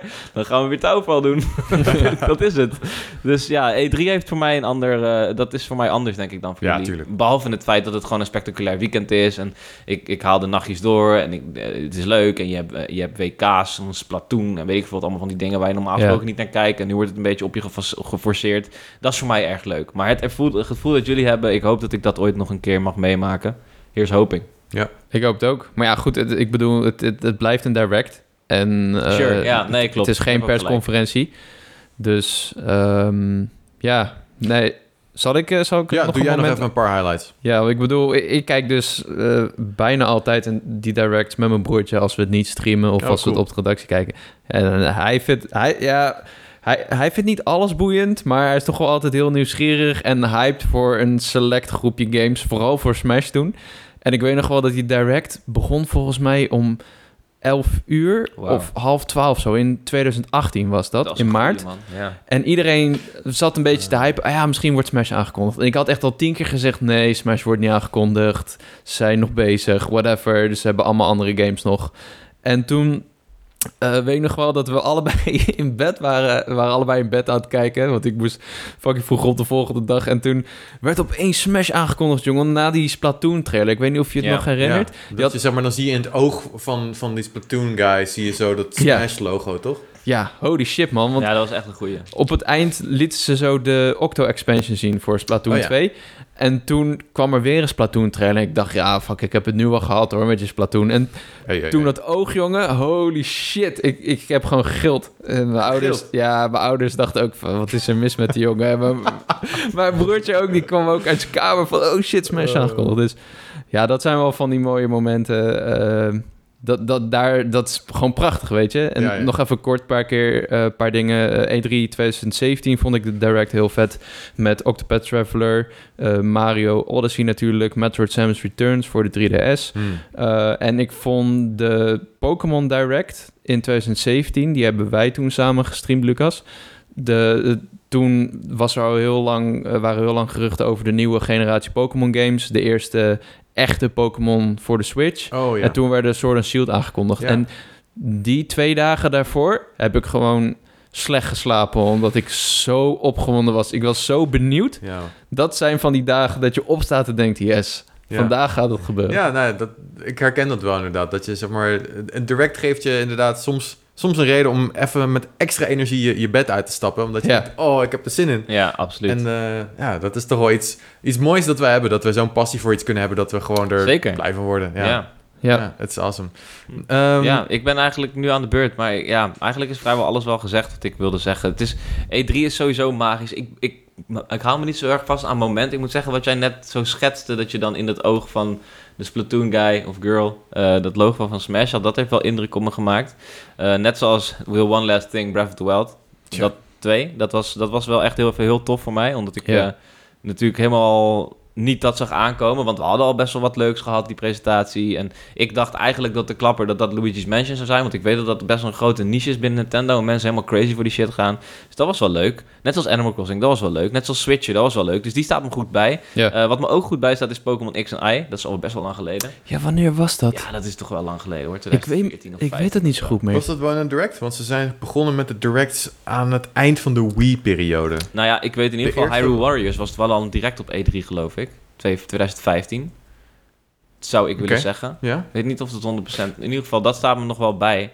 eh, dat Hyrule Warriors dus werd onthuld. En dat ik dacht van, holy shit, ze durven hun recht uit de handen te geven. Dat is best wel groots voor, Hmm. voor Zelda. Dus Ja. dat is me wel bijgebleven. Volgens mij was dat gewoon een direct. Ja, zou ik prima kunnen. Ik weet dat, volgens mij, ik, heb, Ik even te kijken. ik had vorige week voor, ter voorbereiding ook even Oh. de eerste direct erbij gepakt. En volgens mij hadden ze daar nog wat van Skyward Sword laten zien. Dus dat was 2011. Pokémon Direct, eh, januari 2013. Ja, oké. nou, inderdaad. Dus, eh, dus toen Hyrule Warriors werd eh, onthuld, toen dacht ik wel van... Oké, tof. Ja, Zelda durft recht uit de handen te geven. Dat was een moment voor mij, ik weet nog heel goed... Ik zat toen op de bank ook met diezelfde body. En het was, van- toen gingen we echt we een uur lang lopen fantaseren... welke crossovers we eventueel nog meer zouden Ah, kunnen ja, krijgen... nu het mogelijk is, weet je wel. Nu die stap eindelijk is gezet. Ehm, nou ja, we hebben Cadence of Hyrule gehad. Dat was leuk. Ja, Die hadden we niet in onze fantasie trouwens. Nee. Maar een hele leuke game.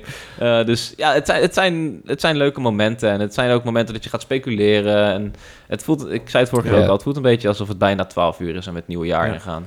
Nou ja, het laatste wat ik nog even over de, de directs en mijn favoriete momenten wil zeggen... is dat het Nintendo kan een beetje karakter eindelijk laten zien, weet je, in die directs. Soms dan zag je, nou ja, vooral vroeger zag je af en toe eens Miyamoto of Iwata met een stofzuiger voor Luigi's Mansions. Deed een beetje gek. Eh, ook Reggie, die heb je vast wel, die, die animaties kan je misschien nog wel herinneren. Dat, Ja. Dat Reggie en Bowser een beetje aan het battelen waren. Dat soort gekke shit. Eh, natuurlijk die E3 2015 direct met die poppen. ja. Dat die, die geanimeerde poppen, net zoals de Muppets, eh, was gedaan. En er werd er, eh, was, er, werd er, was er een burn voor mensen die Mother 3 wilden hebben. Weet je dat nog? ja. En eh, nou ja, dat soort dingen. Dus eh, ja, voor de rest is Nintendo natuurlijk best wel statisch. Wat betreft de persoonlijkheid. Ehm, ja, en het is heel erg, in, het, het houdt zich graag in. heel erg veilig. Ja, heel veilig. En Ja. dat zijn inderdaad wel momenten dat ze wat meer eruit uit durven stappen. En dat ze hun malle kant laten zien. Precies. Hoe Nou, we inmiddels, die gasten die kennen we nu zo. Maar dat is meer een deel door de direct wel. Ja, nou, volgens mij is het wel ietsje veiliger weer geworden, die directs, eh, de afgelopen jaren. Vind ik in ieder geval. Ja, ik vind, vond die Indie Direct wel heel grappig. Die, Hmm. werd, eh, die werd door twee mensen gepresenteerd. En ja, toch ja, heel vlot, heel, heel veel grapjes. En ook toen die Untitled Goose Game, dat ze op een gegeven moment begonnen ze gewoon te gillen van... Oh nee! En dan hoorde je... Iep, en toen kwam die trailer van die Goose. En Ja. ja, dat soort dingen Ja. zijn wel grappig. Die was wel leuk, ja. Ja, dat is cool. Maar ehm, denken jullie dat, dat het afgelopen is met de direct? We hebben nu een jaar geen direct gehad. Oké, corona heeft voor gekke dingen gezorgd. We hebben eh, tussentijds hebben we gezien dat eh, Paper Mario en Pikmin 3 Deluxe Is te weinig. werden gewoon op, maar die werden gewoon op Twitter gedropt. Ja, maar dat is te weinig. Dan zouden we nu wel een, een alternatief hadden, hebben gezien. Dan zou er nu wel iets zijn geweest waardoor we het idee krijgen dat er inderdaad geen directs meer komen. Er komt sowieso nog een direct. Dit jaar? Dat weet ik niet. Ik, dat durf ik niet meer te zeggen. Als, als ik ga, als ik eventjes uitga vanuit mijn eigen gevoel en dus eventjes loslaat wat meneer Grub allemaal zegt en al die andere mensen waar ik een beetje kriebelig van word, dan zeg ik ja, die komt. En dan zeg ik deze maand eigenlijk nog, september, want dat is gewoon vrij Ja. logisch. Als het vorig jaar september was en we hebben hem niet gezien dit hele jaar, dan zal hij dit jaar weer in september komen, want dat Ja. is gewoon consistentie. Dus dat is wat mijn gevoel zegt. En dan mijn eh, professionele mening gebaseerd op wat ik om me heen hoor. Er komt nooit meer een direct. dus ja. Nou, dit jaar gaan we echt geen Direct meer krijgen, denk ik. Ze droppen hun grootste aankondiging op Twitter. Of eh, wat ze aankon- aan kunnen kondigen. Maar dan is dat direct dus een pad die ze voortzetten voor in de toekomst. Als je nu Ah, weet ik proeven niet. gaat spelen op Twitter, dan, dan gooi je toch je eigen kaart in. je eigen Je kaarthuis eigen- in. Gooi je eigen kaarthuis in. Eh verwerkt. Dat begrijp je allemaal. Ja, eigen glazen in, wat is het? Ja, je eigen glas, ja. Ja, nou, dan gooi je eigen kaart uit. in. Ja, ja, dat weet ik niet. Maar ja, als, ze, als ze geen presentatie kunnen geven... Ik bedoel, wat, wat moeten ze dan doen? Een presentatie, eh, games veel te vroeg aankondigen? Dat is niet wat Nintendo doet. Ik denk dat ze gewoon geen goede direct kunnen laten zien. En dus maar hun momenten op social media pakken... om dat soort games aan te kondigen. Right. De- ja, ik, ik, ik denk dat ze... Welke momenten hebben we het nu over? de Pikmin-aankondigingen, Dat is de, nou niet echt een moment, vind ik. Dat was meer gewoon grappig. nou ja, de 3D-collection, denk Ja, ik. Oké, Ja. sure. Ja. Ja, ik, ik vind het lastig. Was ook een beetje random, maar dat Ja. was wel aan het einde van de presentatie nog op zijn minst. Pokémon presentatie. Ja, Pokémon, Oh, dat was- ja. Was dat. Ja, Pokémon is dan weer een ander ding. Die hebben van dit jaar wel best wel veel laten zien. Maar Maar we hebben wel andere soorten directs gekregen. Want dat hebben ze wel directs genoemd, toch? De, de partner direct Ja, en mini de, direct. de indie niet. Indie, dat wordt de indie, Indie indie, World. world. genoemd. Ja. ja, Maar de partner direct is wel een ding. Dus het is niet alsof ze de naam direct zijn vergeten. nee. Dus dat, dat geeft mij wel hoop dat ze nog wel iets met directs ge- willen doen.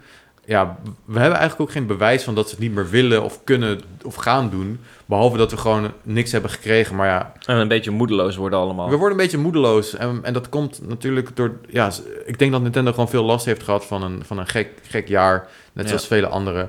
En misschien is het ook niet eens dat ze daar heel erg last van hebben gehad. Maar dat het gewoon hun strategie is. Eh, we hebben eerdere jaren gehad dat bijvoorbeeld eh, Play, of Sony met PlayStation heel erg stil was. Die heeft echt... wa- Was vorig jaar hebben ze geen E3-presentatie gedaan. Ze hebben verder misschien een State of Play hier of daar gedaan. Ehm, waren allemaal kut. maar was allemaal, stelde niks voor. Ja. Maar en nu, eh, ik denk dat de kans groot is dat Nintendo gewoon even wacht. Ja, Ze weten, de next gen komt eraan. Mensen zijn daar heel erg mee bezig. It's fine. Wordt, we hebben vorig jaar, vorige week hebben we de Switch Pro besproken. Weet je, wat, wat nu ook wordt gezegd door sommigen is dat ze eh, even een heel rustig eindejaars hebben van, van, van dit jaar. En dat ze dan volgend jaar gaan rammen met een nieuwe Switch Pro, met allemaal games. Dus ehm, ik, ik zie het niet per se gebeuren dat we nog een grote direct gaan krijgen dit jaar.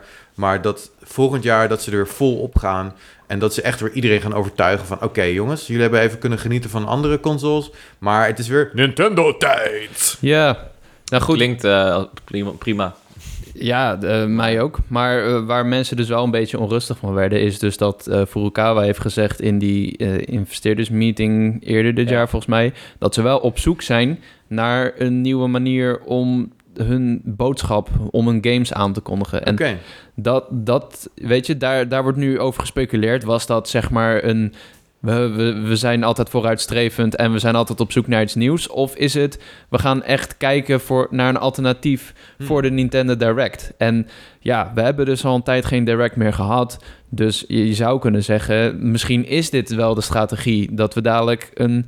eh, dat dadelijk een nieuwe Smash-character wordt aangekondigd op Twitter. Dat de nieuwe 3D Collection, eh, Mario 3D World wordt aangekondigd op Twitter. Dus het, ja, misschien weet Nintendo het zelf ook niet. Ik denk dat ze door corona gewoon aankondigen wat ze kunnen aankondigen en niet alles verpakken in één presentatie. En Ja. wat je zegt, volgend jaar weer op de oude voet verder gaan. Tenzij dit heel erg Ja. bevalt, weet je. Ik, ik weet alleen niet, eh, is, is Twitter daarvoor nou per se de juiste plek? Ja, Ik- ik social vind- media. Ja, nee, oké, oké, sure, maar is dat nou precies de juiste plek? Want ik, ik, ik heb het idee dat je daar alleen op een linkje klikt en dan uiteindelijk zelf gaat researchen naar betrouwbare gamesites wat het precies inhoudt. Dat is wat ik zou doen. ja. Ik zou niet enkel dat Twitterbericht kijken, hey, nieuw Pokémon Snap, leuke dingen, klik erop en ik weet genoeg. Nee, ik wil meer weten. ja. Ja, het is heel traditioneel. Dus Ja. in principe wat, eh, wat, dat is ons werk om zeg maar die games te bespreken en de info te geven. Terwijl met zo'n direct kun jij direct alles verpakken. Kun je het zo vet eruit laten zien als je wil met Koizumi die uitlegt eh, hoe, hoe vet het allemaal is. Dus Nou ja, Ja. m- misschien dat ze aan het werken zijn aan een nieuw format. En niet per se dat ze teruggaan naar enkel Twitter-drops. Maar dat ze denken, hoe kunnen we de direct evolueren? ja. Door bijvoorbeeld de show uit te breiden. Weet je, dat ze het misschien ietsje langer maken. Dat ze er wat meer... eh, stel je voor, kijk hoe die Gamescom-stream met Jeff Keighley eruit zag. Ja. Ik zou niet zeggen dat ze dat per se moeten doen. Maar het was een prima Maar- presentatie. Maar zeg maar qua presen- ja, eh, het is een wat langere stream. Je hebt één iemand die steeds presenteert in een mooie studio. Ja. In plaats van dat er iemand voor een greenscreen staat en dat ze er een witte achtergrond achter plakken. eh, zoals de Nintendo Directs het nu doen. Ja. Eh, misschien dat ze dan daar een nieuw, nieuw gezicht voor kiezen. Dat ze misschien denken, nou kijk, de, eh, de, de president van Nintendo is een leuke gast, maar dat is niet per se eh, het gezicht dat we willen gebruiken om onze games aan de man te krijgen. ja. Dus eh, misschien, dat ze, misschien dat ze een virtuele Mario laten presenteren. Ik hoop het niet. Eh, dat Charles Martinet gewoon gaat. Woehoe, welcome to the Nintendo Direct. Over virtuele dingen gesproken. Ik zag wel bij, eh, volgens mij was het Eurosport of zo. Dat was best wel tof, die technologie. Het, is een het staat een klein beetje los hiervan, maar het is wel een evolutie van presenteren. Dan konden ze dus gewoon een interview houden met zo'n tennister. En die werd gewoon echt zo'n hologram verschenen. Dus, Serieus? Ja, dat was echt super tof. Het zag er Oh. echt helemaal niet awkward uit of zo. Wow, Hmm. dit is experimenteel. Het zag er Hmm. echt heel goed uit. En ze Ja. stond daar gewoon tegenover die presentatrice en ze was gewoon aan het praten. Ze stond er niet echt natuurlijk, maar die presentatrice keek gewoon naar een mannetje die met een groen ding aan stond. Waarop Oké. ze- nou, sure, als je dat met Nintendo Direct wil doen, het is wel vooruitstrevend Ja. wederom. Dus Ja, ja, of meer influencers. Of Ik hoop het niet, gast. Nee. Alsjeblieft niet. Nee. Tenzij ze mij uitnodigen, dan is het oké. dat is wel Nee. wat heel. Dat is wel wat iedereen wil, dat ik daar sta. Ja, maar dat is wel wat heel veel bedrijven doen. Want stel je kiest zo'n Gamescom-achtige presentatie en verwerkt er een soort van treehouse in. Dat je overschakelt naar een, weet ik veel wat, Oh, expert. Treehouse. Een, eh, een Animal Crossing eh, influencer die even de nieuwe update gaat spelen, uitlegt wat er nieuw is en dan weer overschakelt naar iemand van Nintendo die dat zeg maar centraal presenteert. Ja. Dat zouden ze kunnen doen. Dan krijg je meer context, eh, dan heb je meer interactie misschien. Je, je kan influencers inschakelen, je kan dat modern ook. selecteren. Ja. Of misschien dat ze op eh, lokaal niveau wat meer gaan doen. Dat ze per regio tot meer gaan uitsplitsen in plaats van op internationaal niveau werken. Hmm. Nou, hoe nou zie ja, dat goed. voor je dan? Ik, nou ja, ik weet niet. Dat bijvoorbeeld eh, Nintendo Benelux hun eigen show gaat doen. Maar dat moet dan allemaal precies tegelijk zijn, toch? Want als je iets in Portugal aankondigt, dan wordt het gewoon ja, maar misschien dat je zo... ja, Als je, ja, ik denk dat wij in Nederland daar niet zo eh, problemen mee hebben. Maar dat ze in andere talen ehm, misschien wel profijt bij hebben. In andere landen waar, echt, waar ze eigenlijk alleen hun eigen taal spreken. Ja, daar zit wel wat misschien in. wat meer profijt van. Om bijvoorbeeld Ja. in, in het Portugees een, een dedicated show te hebben. Met Ja, dedicated gezichten. In India of zo, weet je wel. Dat zijn wel van die ja, landen of waar dat ja, wel... nou, Brazilië dus, waar ze nu dus Brazilië, opnieuw, eh, ja. ehm, zichzelf gaan, of, eh, nieuw- opnieuw switches worden verkocht. Ja. Of Nintendo, want dat was een tijdje was het weg sinds de Dus we moeten. Portugees gaan leren, is wat jij We moeten. Portugees gaan leren. Nee, wij gaan het gewoon doen voor Nederland. De bonus Ehm, level, die brengt je al het nieuws. Ja, dat Ja? is het plan. Ja, toch? Bonus level direct. Ja, geef ons, geef ons Oh, maar yeah. zakken met geld, maar dan blijven we wel het kaart afkraken. Hè? Dat moet wel gebeuren. Ja. Kijk deze nieuwe game. maar zo kut. Dan kunnen we Eh, altijd nog Wouter uitnodigen. Dan ja. dekken we onszelf prima. Precies, ja. Goed. Eh, ik wilde nog heel even ehm, aan het eind van deze direct eh, de mail erbij pakken van Ronnie. Eh, die had namelijk een vraag over de direct. Ik denk dat we alles hebben behandeld, maar ik lees hem toch even voor, omdat ik het gewoon kan waarderen. Hij vroeg mij persoonlijk van, hey, wat wordt het bonusonderwerp deze week? en dan kan ik daar nog even een mailtje over sturen. Dus, eh, Oh, cool. Hij ik- wilde echt inspelen weer op de actualiteit. Ja, ja Awesome. precies. Eh, heren van het goede leven, hoe is het met jullie? Laten we gelijk met de deur in huis vallen. Elke week stapelen de geruchten meer op over een Nintendo Direct. De mini-directs kent iedereen nu met gemak wel. Helaas zijn deze niet heel erg boeiend. Het is op dit moment te stil rond einde jaar. Gaat Nintendo eerst het geweld van de next gen afwachten... of knallen ze geheel onverwachts een Nintendo Direct over het internet? Ik lees her en der online dat de Mario-collectie waarschijnlijk rond de feestdagen komt... Het lijkt mij een mooie tijd, aangezien het echt games zijn die iedereen wel onder de kerstboom wil, voor jong en oud. Groetjes, Ronnie Oosterveen. We hebben alles al besproken. Uit deze mail, Ja. denk ik. Behalve dat... eh, Behalve dat ik inderdaad Nintendo Ma- Mario 64 onder de kerstboom kreeg. Dat Ja? hebben we nog niet besproken. Nee, ja, ik wilde ook zeggen dat die, deze Mario-collectie lijkt me een, een prachtige... Als het inderdaad een beetje substan- substantiële Ja, eh, collectie is met een beetje opgesoepte remakes... eh, dan zou dat een perfect kerstcadeautje ja zijn. ik zou dit heel graag willen. Ik zou dat heel graag onder mijn kerstboom willen. Ja. Dus Loes, als je luistert. ik wil maar, dit. maar mensen blij maken met een, met een Mario-game Ja, dat is het de beste wat er is. feestdagen... Dat is best wat er is. Het is zo echt...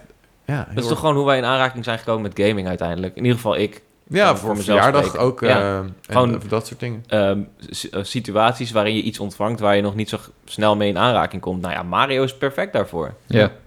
Echt perfect. En of er nou een next-gen generatie... Wow. of er nou een next-gen console komt of niet... Het maakt allemaal niet zoveel uit. Want Mario is, wat Ronnie ook zegt... Het is voor jong en oud. En het is toegankelijk. En het is leuk. Het roept de goede gevoelens op. Ook als je niet van gamen houdt. Dus... Het- ik vind het heel logisch als hij bij de feestdagen komt. Ja. Ja. Goed, thanks voor je mailtje, Ronnie. Ehm, nou goed, en, en daarmee sluiten we het bonusonderwerp af. Tenzij jullie nog laatste gedachten hebben over de Direct. Eh, geef me een direct, alsjeblieft. Geef Direct. Komt nooit meer in direct. Komt nooit meer Direct. ik ben Jacco even. Hashtag nooit meer Direct. Eh, cool, dan gaan we door naar de e-mails. Yay. En eh, wil jij zelf nou ook een e-mailtje sturen? Wil je het hebben over het bonusonderwerp? Wil je het hebben over het nieuws? Heb je zelf een vraag of een opmerking? Laat, of laat even weten wat je hebt gespeeld. Eh, stuur een mailtje naar bonuslevelcast.gmail.com. Ik herhaal, bonuslevelcast.gmail.com. Met een K. Je kan dus met een C Nee. of met een K. Bonus level Mhm. of bonus level cast. Je kan allebei. We checken ze allebei voor elke podcast. Ehm, ik vind het, ja, je mag zelf kiezen. We vinden het allebei leuk. En eh, speciaal voor de mensen die nu luisteren en denken: "Nou, ik denk dat ik wel iets ga insturen. Ik heb een extra incentive voor je. Oké, ben je er klaar voor? Wat? We hebben bonus level stickers. Oh. En eh, ik heb nog een behoorlijk stapeltje liggen. En ik ga het gewoon doen. Ehm, als, je, als jij een, eh, een mailtje stuurt met een mooie vraag erin... eh, knal ook even je adres erin. Ik ga zal beloven dat ik je niet ga stalken. Ik ga het niet doorsturen naar partijen om je shit te verkopen. Ik ga het alleen Bonus level nieuwsbrief. Bonus level nieuwsbrief. Eh, zelfs dat niet doen, want het is veel, te veel werk en fuck no. Eh, maar dat ga ik alleen gebruiken om jou wat bonus level stickertjes te sturen. Dus we, Ja. we doen de eerste... Hoeveel zullen we doen? De eerste Zeg maar. Jij gaat het 20? doen, dus, ja, Ja, laten we 20 doen. 20. En eh, nou, ja, we krijgen niet 20 mails elke week. eh, dus ik verwacht niet dat we dat voor de volgende podcast hebben. Dus eh, dan tot, tot de 20. Dus Ze zijn echt heel mooi, jongens. Die stickers. Ze zijn tof. Ze zijn holografisch en shit. Eh, dus vergeet niet je adres erbij te zetten als je ehm, eh, stickertjes wil. En eh, ik zal het niet oplezen op de podcast. Nee, en Nee. wat je ook moet doen, nou, moet helemaal niet. Maar stel je voor, je hebt nou zo'n sticker ontvangen. Plak hem ergens op en stuur een foto op Instagram naar ons. Ja, dat is cool. ons, dan, dan vinden wij dat leuk. Of doe een beetje guerrilla marketing. Van, eh, ik plak het even bij de Albert Heijn ja, op de of deur. op levende dingen. Of levende dingen. Gewoon op, ja. op, op de rug van Niet, je... niet op beesten, Of want niet dat op dieren, nee, niet Of op achter op je fiets. Eh, Ja. Dat is eigenlijk wel een fucking goeie. Dan zijn, fietsen altijd mensen achter Le- mensen. bewegende dingen, laten we het zo zeggen. Ja, op je je mag het auto. ook best op de rug van je broer plakken of zo. Ik, trouwens, op, wij hebben Op zijn wenkbrauwen. Zijn wenkbrauwen. Wij hebben alle drie op de achterkant. We, waarom ik laat ik het zien aan jullie? Maar we weten het allemaal. We hebben alle drie achter op onze telefoon. Op ons hoesje hebben we een, een stickertje geplakt. Daar past hij perfect op trouwens. Ziet er goed uit. Dat is eigenlijk wel een hele goeie. Want je, je hebt altijd je telefoon bij je.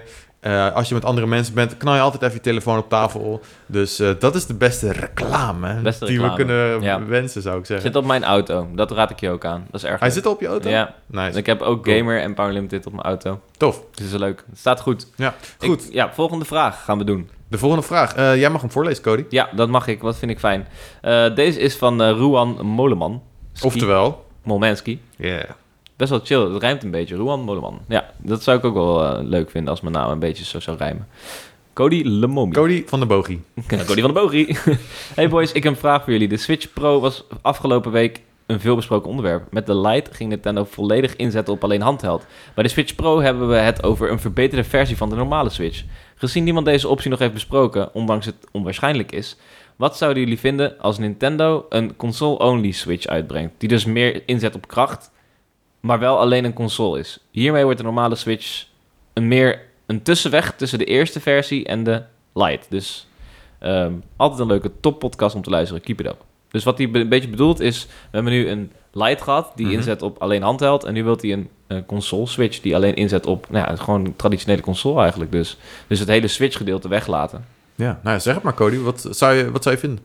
Ehm, nou ja, ik heb nooit geen, ik heb nooit niet per se gevraagd om een Switch. Ik wilde gewoon een nieuwe Nintendo console. Dus ja, als dit, een, als dit een, een betere weg is om een Nintendo console krachtiger te maken, dan sure. Ik heb altijd mijn Switch nog.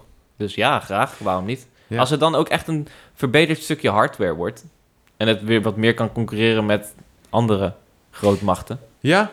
Nou ja, ik weet niet. Ik hoef, voor mij hoeft, het, hoeft de nieuwe Switch-console echt niet te concurreren met, met de next nee, gen het hoeft niet. Maar mocht het zo zijn. Ik zou een, een fijne grafische upgrade zou ik wel chill vinden als we dit zo kunnen krijgen. Ja, kijk, ik zou het met open armen ontvangen. Want wat, wat je zegt, we hebben de Switch. Ik heb hier ook een Switch Lite liggen, dus ik ben helemaal voorzien. Maar waar ik een beetje bang voor ben, is dat je dan... Zeg maar, niet iedereen is in staat om en een Switch en een Switch Lite en een Switch eventuele console te kopen.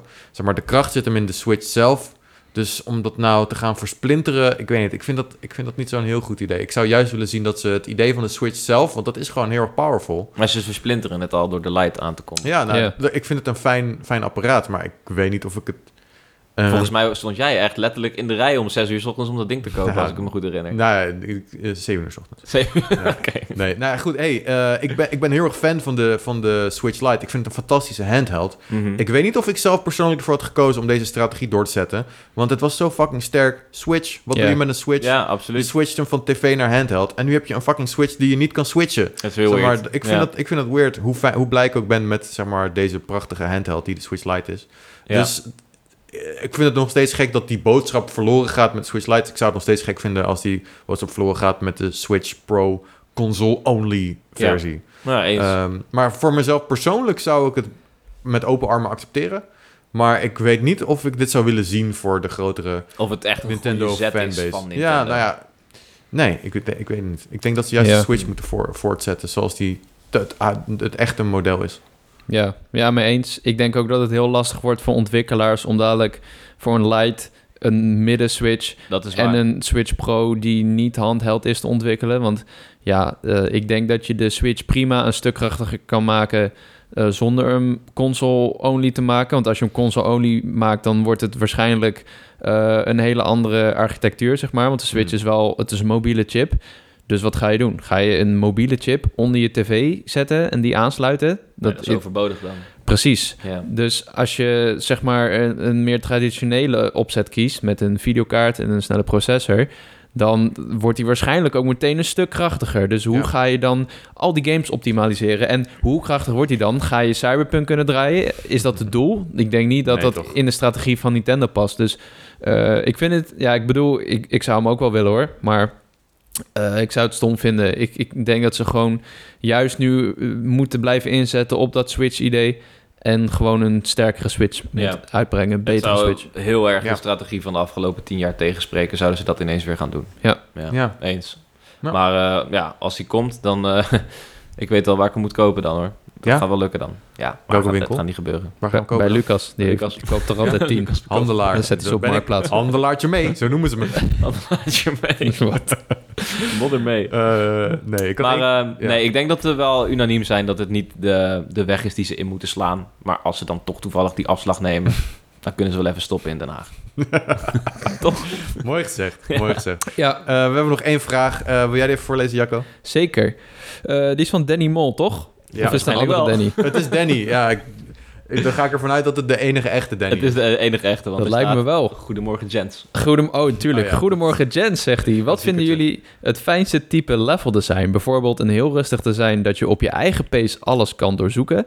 Eerst een gedeelte waar het hele level een puzzel is. Of toch misschien een deel met veel quicktime events. Ik ben zelf wel erg divers. Ik vind goede actiestukken net zo leuk als goede puzzels in een game. Ik ben ook wel fan van skill-based timed events slash levels. Zoals je toen bijvoorbeeld ook bij Rayman Legends had. Ah, wanneer je dan de gouden of platinum tijd haalde. Dat voelde erg goed. Goed, Danny. Ehm, het is een hele brede vraag, Danny. Ja, nou ja, goed, laten we het, ik, ik- het... Als we het houden op wat vind je het fijnste type level design? Ja. Ik vind dat wel een hele goede vraag. Ik vind het wel een hele moeilijke vraag. Ja, Omdat eh, het hangt zo af van wat je doet in een game. Ehm, nou ja, als ik... Ik zit hier zelf namelijk ook best wel een beetje met deze vraag. Zoals jullie misschien wel eens hebben gehoord... ik probeer zelf ook af en toe een beetje te kloten met games maken. En in ieder geval ideeën voor games te bedenken die ik graag zou willen maken. En de ene keer denk ik, oké, ik wil gewoon een hele chille game maken. Dat je een beetje rondloopt en een beetje kan kletsen. En op je eigen tempo een eiland ontdekt of wat dan ook. En eh, zeg maar een hele chille vibe. Maar eh, bijvoorbeeld eh, een ander gamepje dat ik ooit heb gemaakt. En die hebben jullie volgens mij ook wel gespeeld. Die, met die platformer, zeg maar, dat je hele snelle actie moet hebben. Eh, om zo de snelste tijd te halen. Dat je zo echt in een, in een flow komt te zitten. Net zoals een beetje wat ik... Die Verlet Swing die ik noem. Zeg maar, dat voelt een beetje hetzelfde. Dus je bent heel erg bezig met, met de physics. Je bent bezig met, met de beweging. Ehm, dat je dus echt... Ja, je wordt daarin gezogen. En je, je komt dus in een flow. Dus dat zijn, dat zijn een beetje de twee uitersten die ik op dit moment voor me zie. En ik vind het, ik vind het moeilijk om daar een keuze uit te maken. Want de ene Ja. keer denk ik, oké, ik wil dit. En de andere keer denk ik weer dat. Ehm, Maar het ligt eraan wat je zoekt. Zoek je een uitdaging of zoek je immersie? Dat is het grootste pro- ja, maar dat verschil. kan, dat kan op dezelfde dag anders zijn, toch? Dat je eerst Daarom. denkt, ik ga even voor een stukje immersie.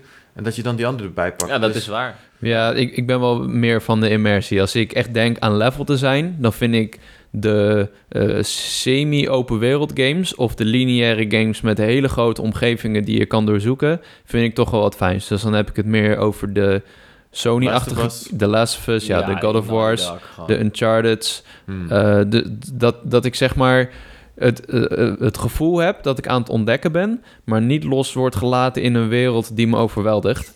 En Ja. dat ik gewoon de laadjes kan opentrekken, dat ik dingen kan beklimmen, eh, maar dat ik zeg maar dat ik het gevoel heb alsof ik in een hele grote omgeving ben, maar dat ik toch wel een beetje Dat je wordt gestuurd en dat je niet na die game het gevoel hebt dat je maar 1% hebt gezien. Maar dat je wel echt Ja. de hele game hebt gezien. Exact. En de- als ik dan zeg maar een iets beperktere omgeving heb die ik wel helemaal lekker kan uitkiemen. Ik zei vorige, eh, vorige week al zei ik dat ik tropische settings heel vet vind. Dus dat Hmm. ik ergens in kan duiken en misschien ergens onderdoor kan zwemmen in een grot.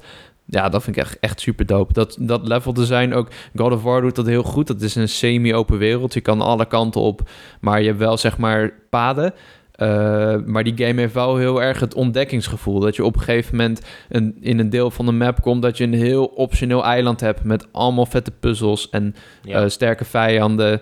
Dat, dat vind ik eigenlijk het vetste type level design. Ja. Oké, ja, ik ben niet zo. Het is voor mij niet zo makkelijk. Ik zit met, een beetje met hetzelfde probleem als jij. Ik, heb, ik, heb, ik vind het, het verschilt. Ik, jullie, eh, jullie weten dat ik groot Zelda-liefhebber ben. Dus je zou zeggen dat een open wereld game mijn ding is. Dat is absoluut altijd het geval geweest. Maar na Witcher ben ik het eigenlijk een beetje verloren. Omdat Witcher zo goed was. En daarna heb ik niet meer echt de behoefte gehad om elk hoekje van een eiland te gaan uitkiemen. Behalve Breath of the Wild, daar heb ik dat ook wel mee gehad.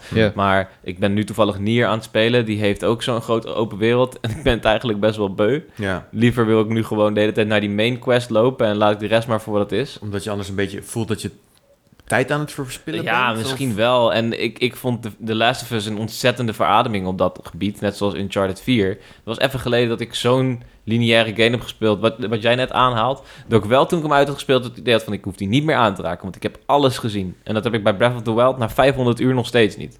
Ja, En maar- bij Witcher ja. ook niet. Ja, precies. Maar Breath of the Wild, ja, dat vind ik toch wel weer een, een, weer een eh, ander, ander, soort, ander soort open wereld game. Die is heel erg gericht op het ontdekken. Ja. Terwijl een Witcher is dan weer heel erg gericht op het verhaal. En in Ja. The Witcher heb ik niet het gevoel, niet de behoefte om die hele wereld te ontdekken. Terwijl in Breath of the Wild heb ik dat wel. Dat komt ook echt Mhm. door de verticale gameplay en zo. Ja. Maar goed, ja, dat, eh, Ja. d- dat is dan mijn voorkeur. Dus het verschilt ook heel erg, weet je. Het, Ja, het is inderdaad. En Ja. level design, ja, hoe. Ik ga zo. eh, ik heb lekker Tony Hawk spelen vandaag. Nou, level design in Tony Hawk is natuurlijk. Gewoon een vierkantje. Niet, niet, niet, te, niet te vergelijken met level design in een Zelda-game bijvoorbeeld. Ja. Dus, ehm, dat is een arena. Ja, maar Ja, dat is ook maar- weer dat arcade stukje, toch? Ja, precies. Dat, dat is waar wij het wel vaker over hebben. Dat inderdaad, ehm, ja, wat meer arcade games, zeg maar, en wat meer, wat, misschien wat meer snelle gameplay. Ja, dat is toch wel iets waar ik de laatste tijd wat meer van kan genieten. Ja. Ehm, dus ja, en dat, ja, bijvoorbeeld Tetris, ja, dat heeft geen level design. Tenzij je kijkt naar sommige eh, versies van Tetris hebben, zeg maar, of eh, een blokje meer of minder aan de zijkant. Ja, En dat heeft daadwerkelijk invloed op eh, hoe het speelt, natuurlijk. Ehm, Hmm. Maar ja, dat, dat kan je niet echt zeggen. Ja, Dat kan je nee, echt vergelijken met ik andere bedoel, games. level design heeft sowieso een flinke ontwikkeling gekend. Ik bedoel, laten we even, we hebben het nu wel over open wereld Zelda, maar schermpjes Zelda van vroeger. Schermpje Zelda. Ja, dat is wel heel totaal wat anders, toch? Ja. Ja. Dus eh, ja, ik, ik, ik weet het niet. Ik het verrast me vooral met level designs. Ik speel toch alles wel. Ja. Maar ik vind een uitdaging ook wel erg fijn. Zoals bijvoorbeeld in Towerfall dat je... ehm, dan moet je van die time trials doen. Dan heb je drie seconden om vijf dingen te schieten. Jesus. Dan kan ik dagenlang spelen. Ja. misschien hou ik dat wel langer vol dan een open wereld game. Ja, ja dat is meer gameplay design, denk ik. Ja, misschien is dat wel Ja, Dat is een beetje lastig om, die on- om dat onderscheid te maken, inderdaad. Maar ja, eh, mensen die worden, dat hoor je wel vaker, dat ze een beetje moe zijn van open werelden. Ja, Ehm, en dat is misschien ook omdat je gewoon te veel van hetzelfde soort level ziet. Zeg maar, de eerste open wereld game is misschien vetter dan de vijfde die je speelt. Gewoon eh, omdat je het al te veel hebt gedaan. ja. Dat je een beetje, een beetje beu bent. Ehm, maar het is, ja, het is een andere manier van omgaan met de wereld. En eh, waar je inderdaad Last of Us is een heel goed voorbeeld dat je toch heel goed wordt geleid. Ehm, en dat toch een klein beetje je handje wordt vastgehouden. En dat zij, nou, het is niet je hand vasthouden, maar er wordt, de, de ervaring wordt geregisseerd. Ja. Weet je? En ehm, net zoals we hadden het ook met Paper Mario volgens mij over dat zij, eh, zij kiezen zeg maar wat, wat jij ziet. Zij kiezen Ja. wat, voor, eh, wat voor landschappen jij ziet en wat voor uitzicht je hebt en welke schermen wanneer je daar loopt. En dat mis je gewoon een beetje in open wereld games. Ja. En dat kan je dus nou, ja, wat meer regisseren dus. Eens. Ja. Ehm, dus er valt, ja, het is super eh, moeilijke vraag. Ik- Ik denk dat we het is meer een bonusonderwerp misschien. ja, ja, ik denk ook niet dat we hier ooit echt een goed antwoord op gaan geven. Maar het is meer Nee. gewoon een interessant onderwerp om te bespreken. En we zouden het wat meer eh, kunnen specificeren. Dus Ja. dat we zeggen, level design in Mario games. Level design in Zelda games. eh, level design in race games bijvoorbeeld. is ook wel eentje waar we het over zouden kunnen hebben. Ja. Ehm, maar ik vind, het, ik vind het een goede vraag. Ik vind het leuk dat we zo, zo de diepgang ingaan over, eh, over games. Dus kom maar vooral door met meer van zulke vragen, Danny. Eh, thanks voor deze vraag. ja. Zeker. Ja. Goed. Eh, nou ja, zoals ik net zei, stuur je vragen op naar bonuslevelcast.gmail.com of bonuslevelcast.gmail.com. Vergeet niet je adres erbij te doen, want dan stuur je gewoon een, een, paar stickertjes op en dan ja, word je er misschien ook wel een beetje blij van. Goed, dat was weer de podcast, heren. Nog laatste remarks? Eh, we gaan keihard genaaid worden en dadelijk wordt de 3D Collection aangekondigd. Ja. Nou, dan zie ik jullie straks weer terug. jullie zo meteen. Ja. Ja. Eh, nou ja, goed. Ik ga er even vanuit eh, dat ik jullie niet zo zie. Dus dan wil ik jullie een fantastische week toewensen. En ook de mensen die dit luisteren natuurlijk. Thanks voor het luisteren. Eh, waardeer dat jullie nu al vet veel afleveringen aan het luisteren zijn. Eh, jullie zijn allemaal geweldig. Eh, Ja, dus, allemaal. ja, Vooral jij. Heel tof. Ja, gewoon lieve mensen. Jullie zijn lieve mensen. Weet je, we hebben elkaar gevonden. Dankjewel. Ik ben dankbaar. Goed, eh, tot de volgende bonuslevel dan maar.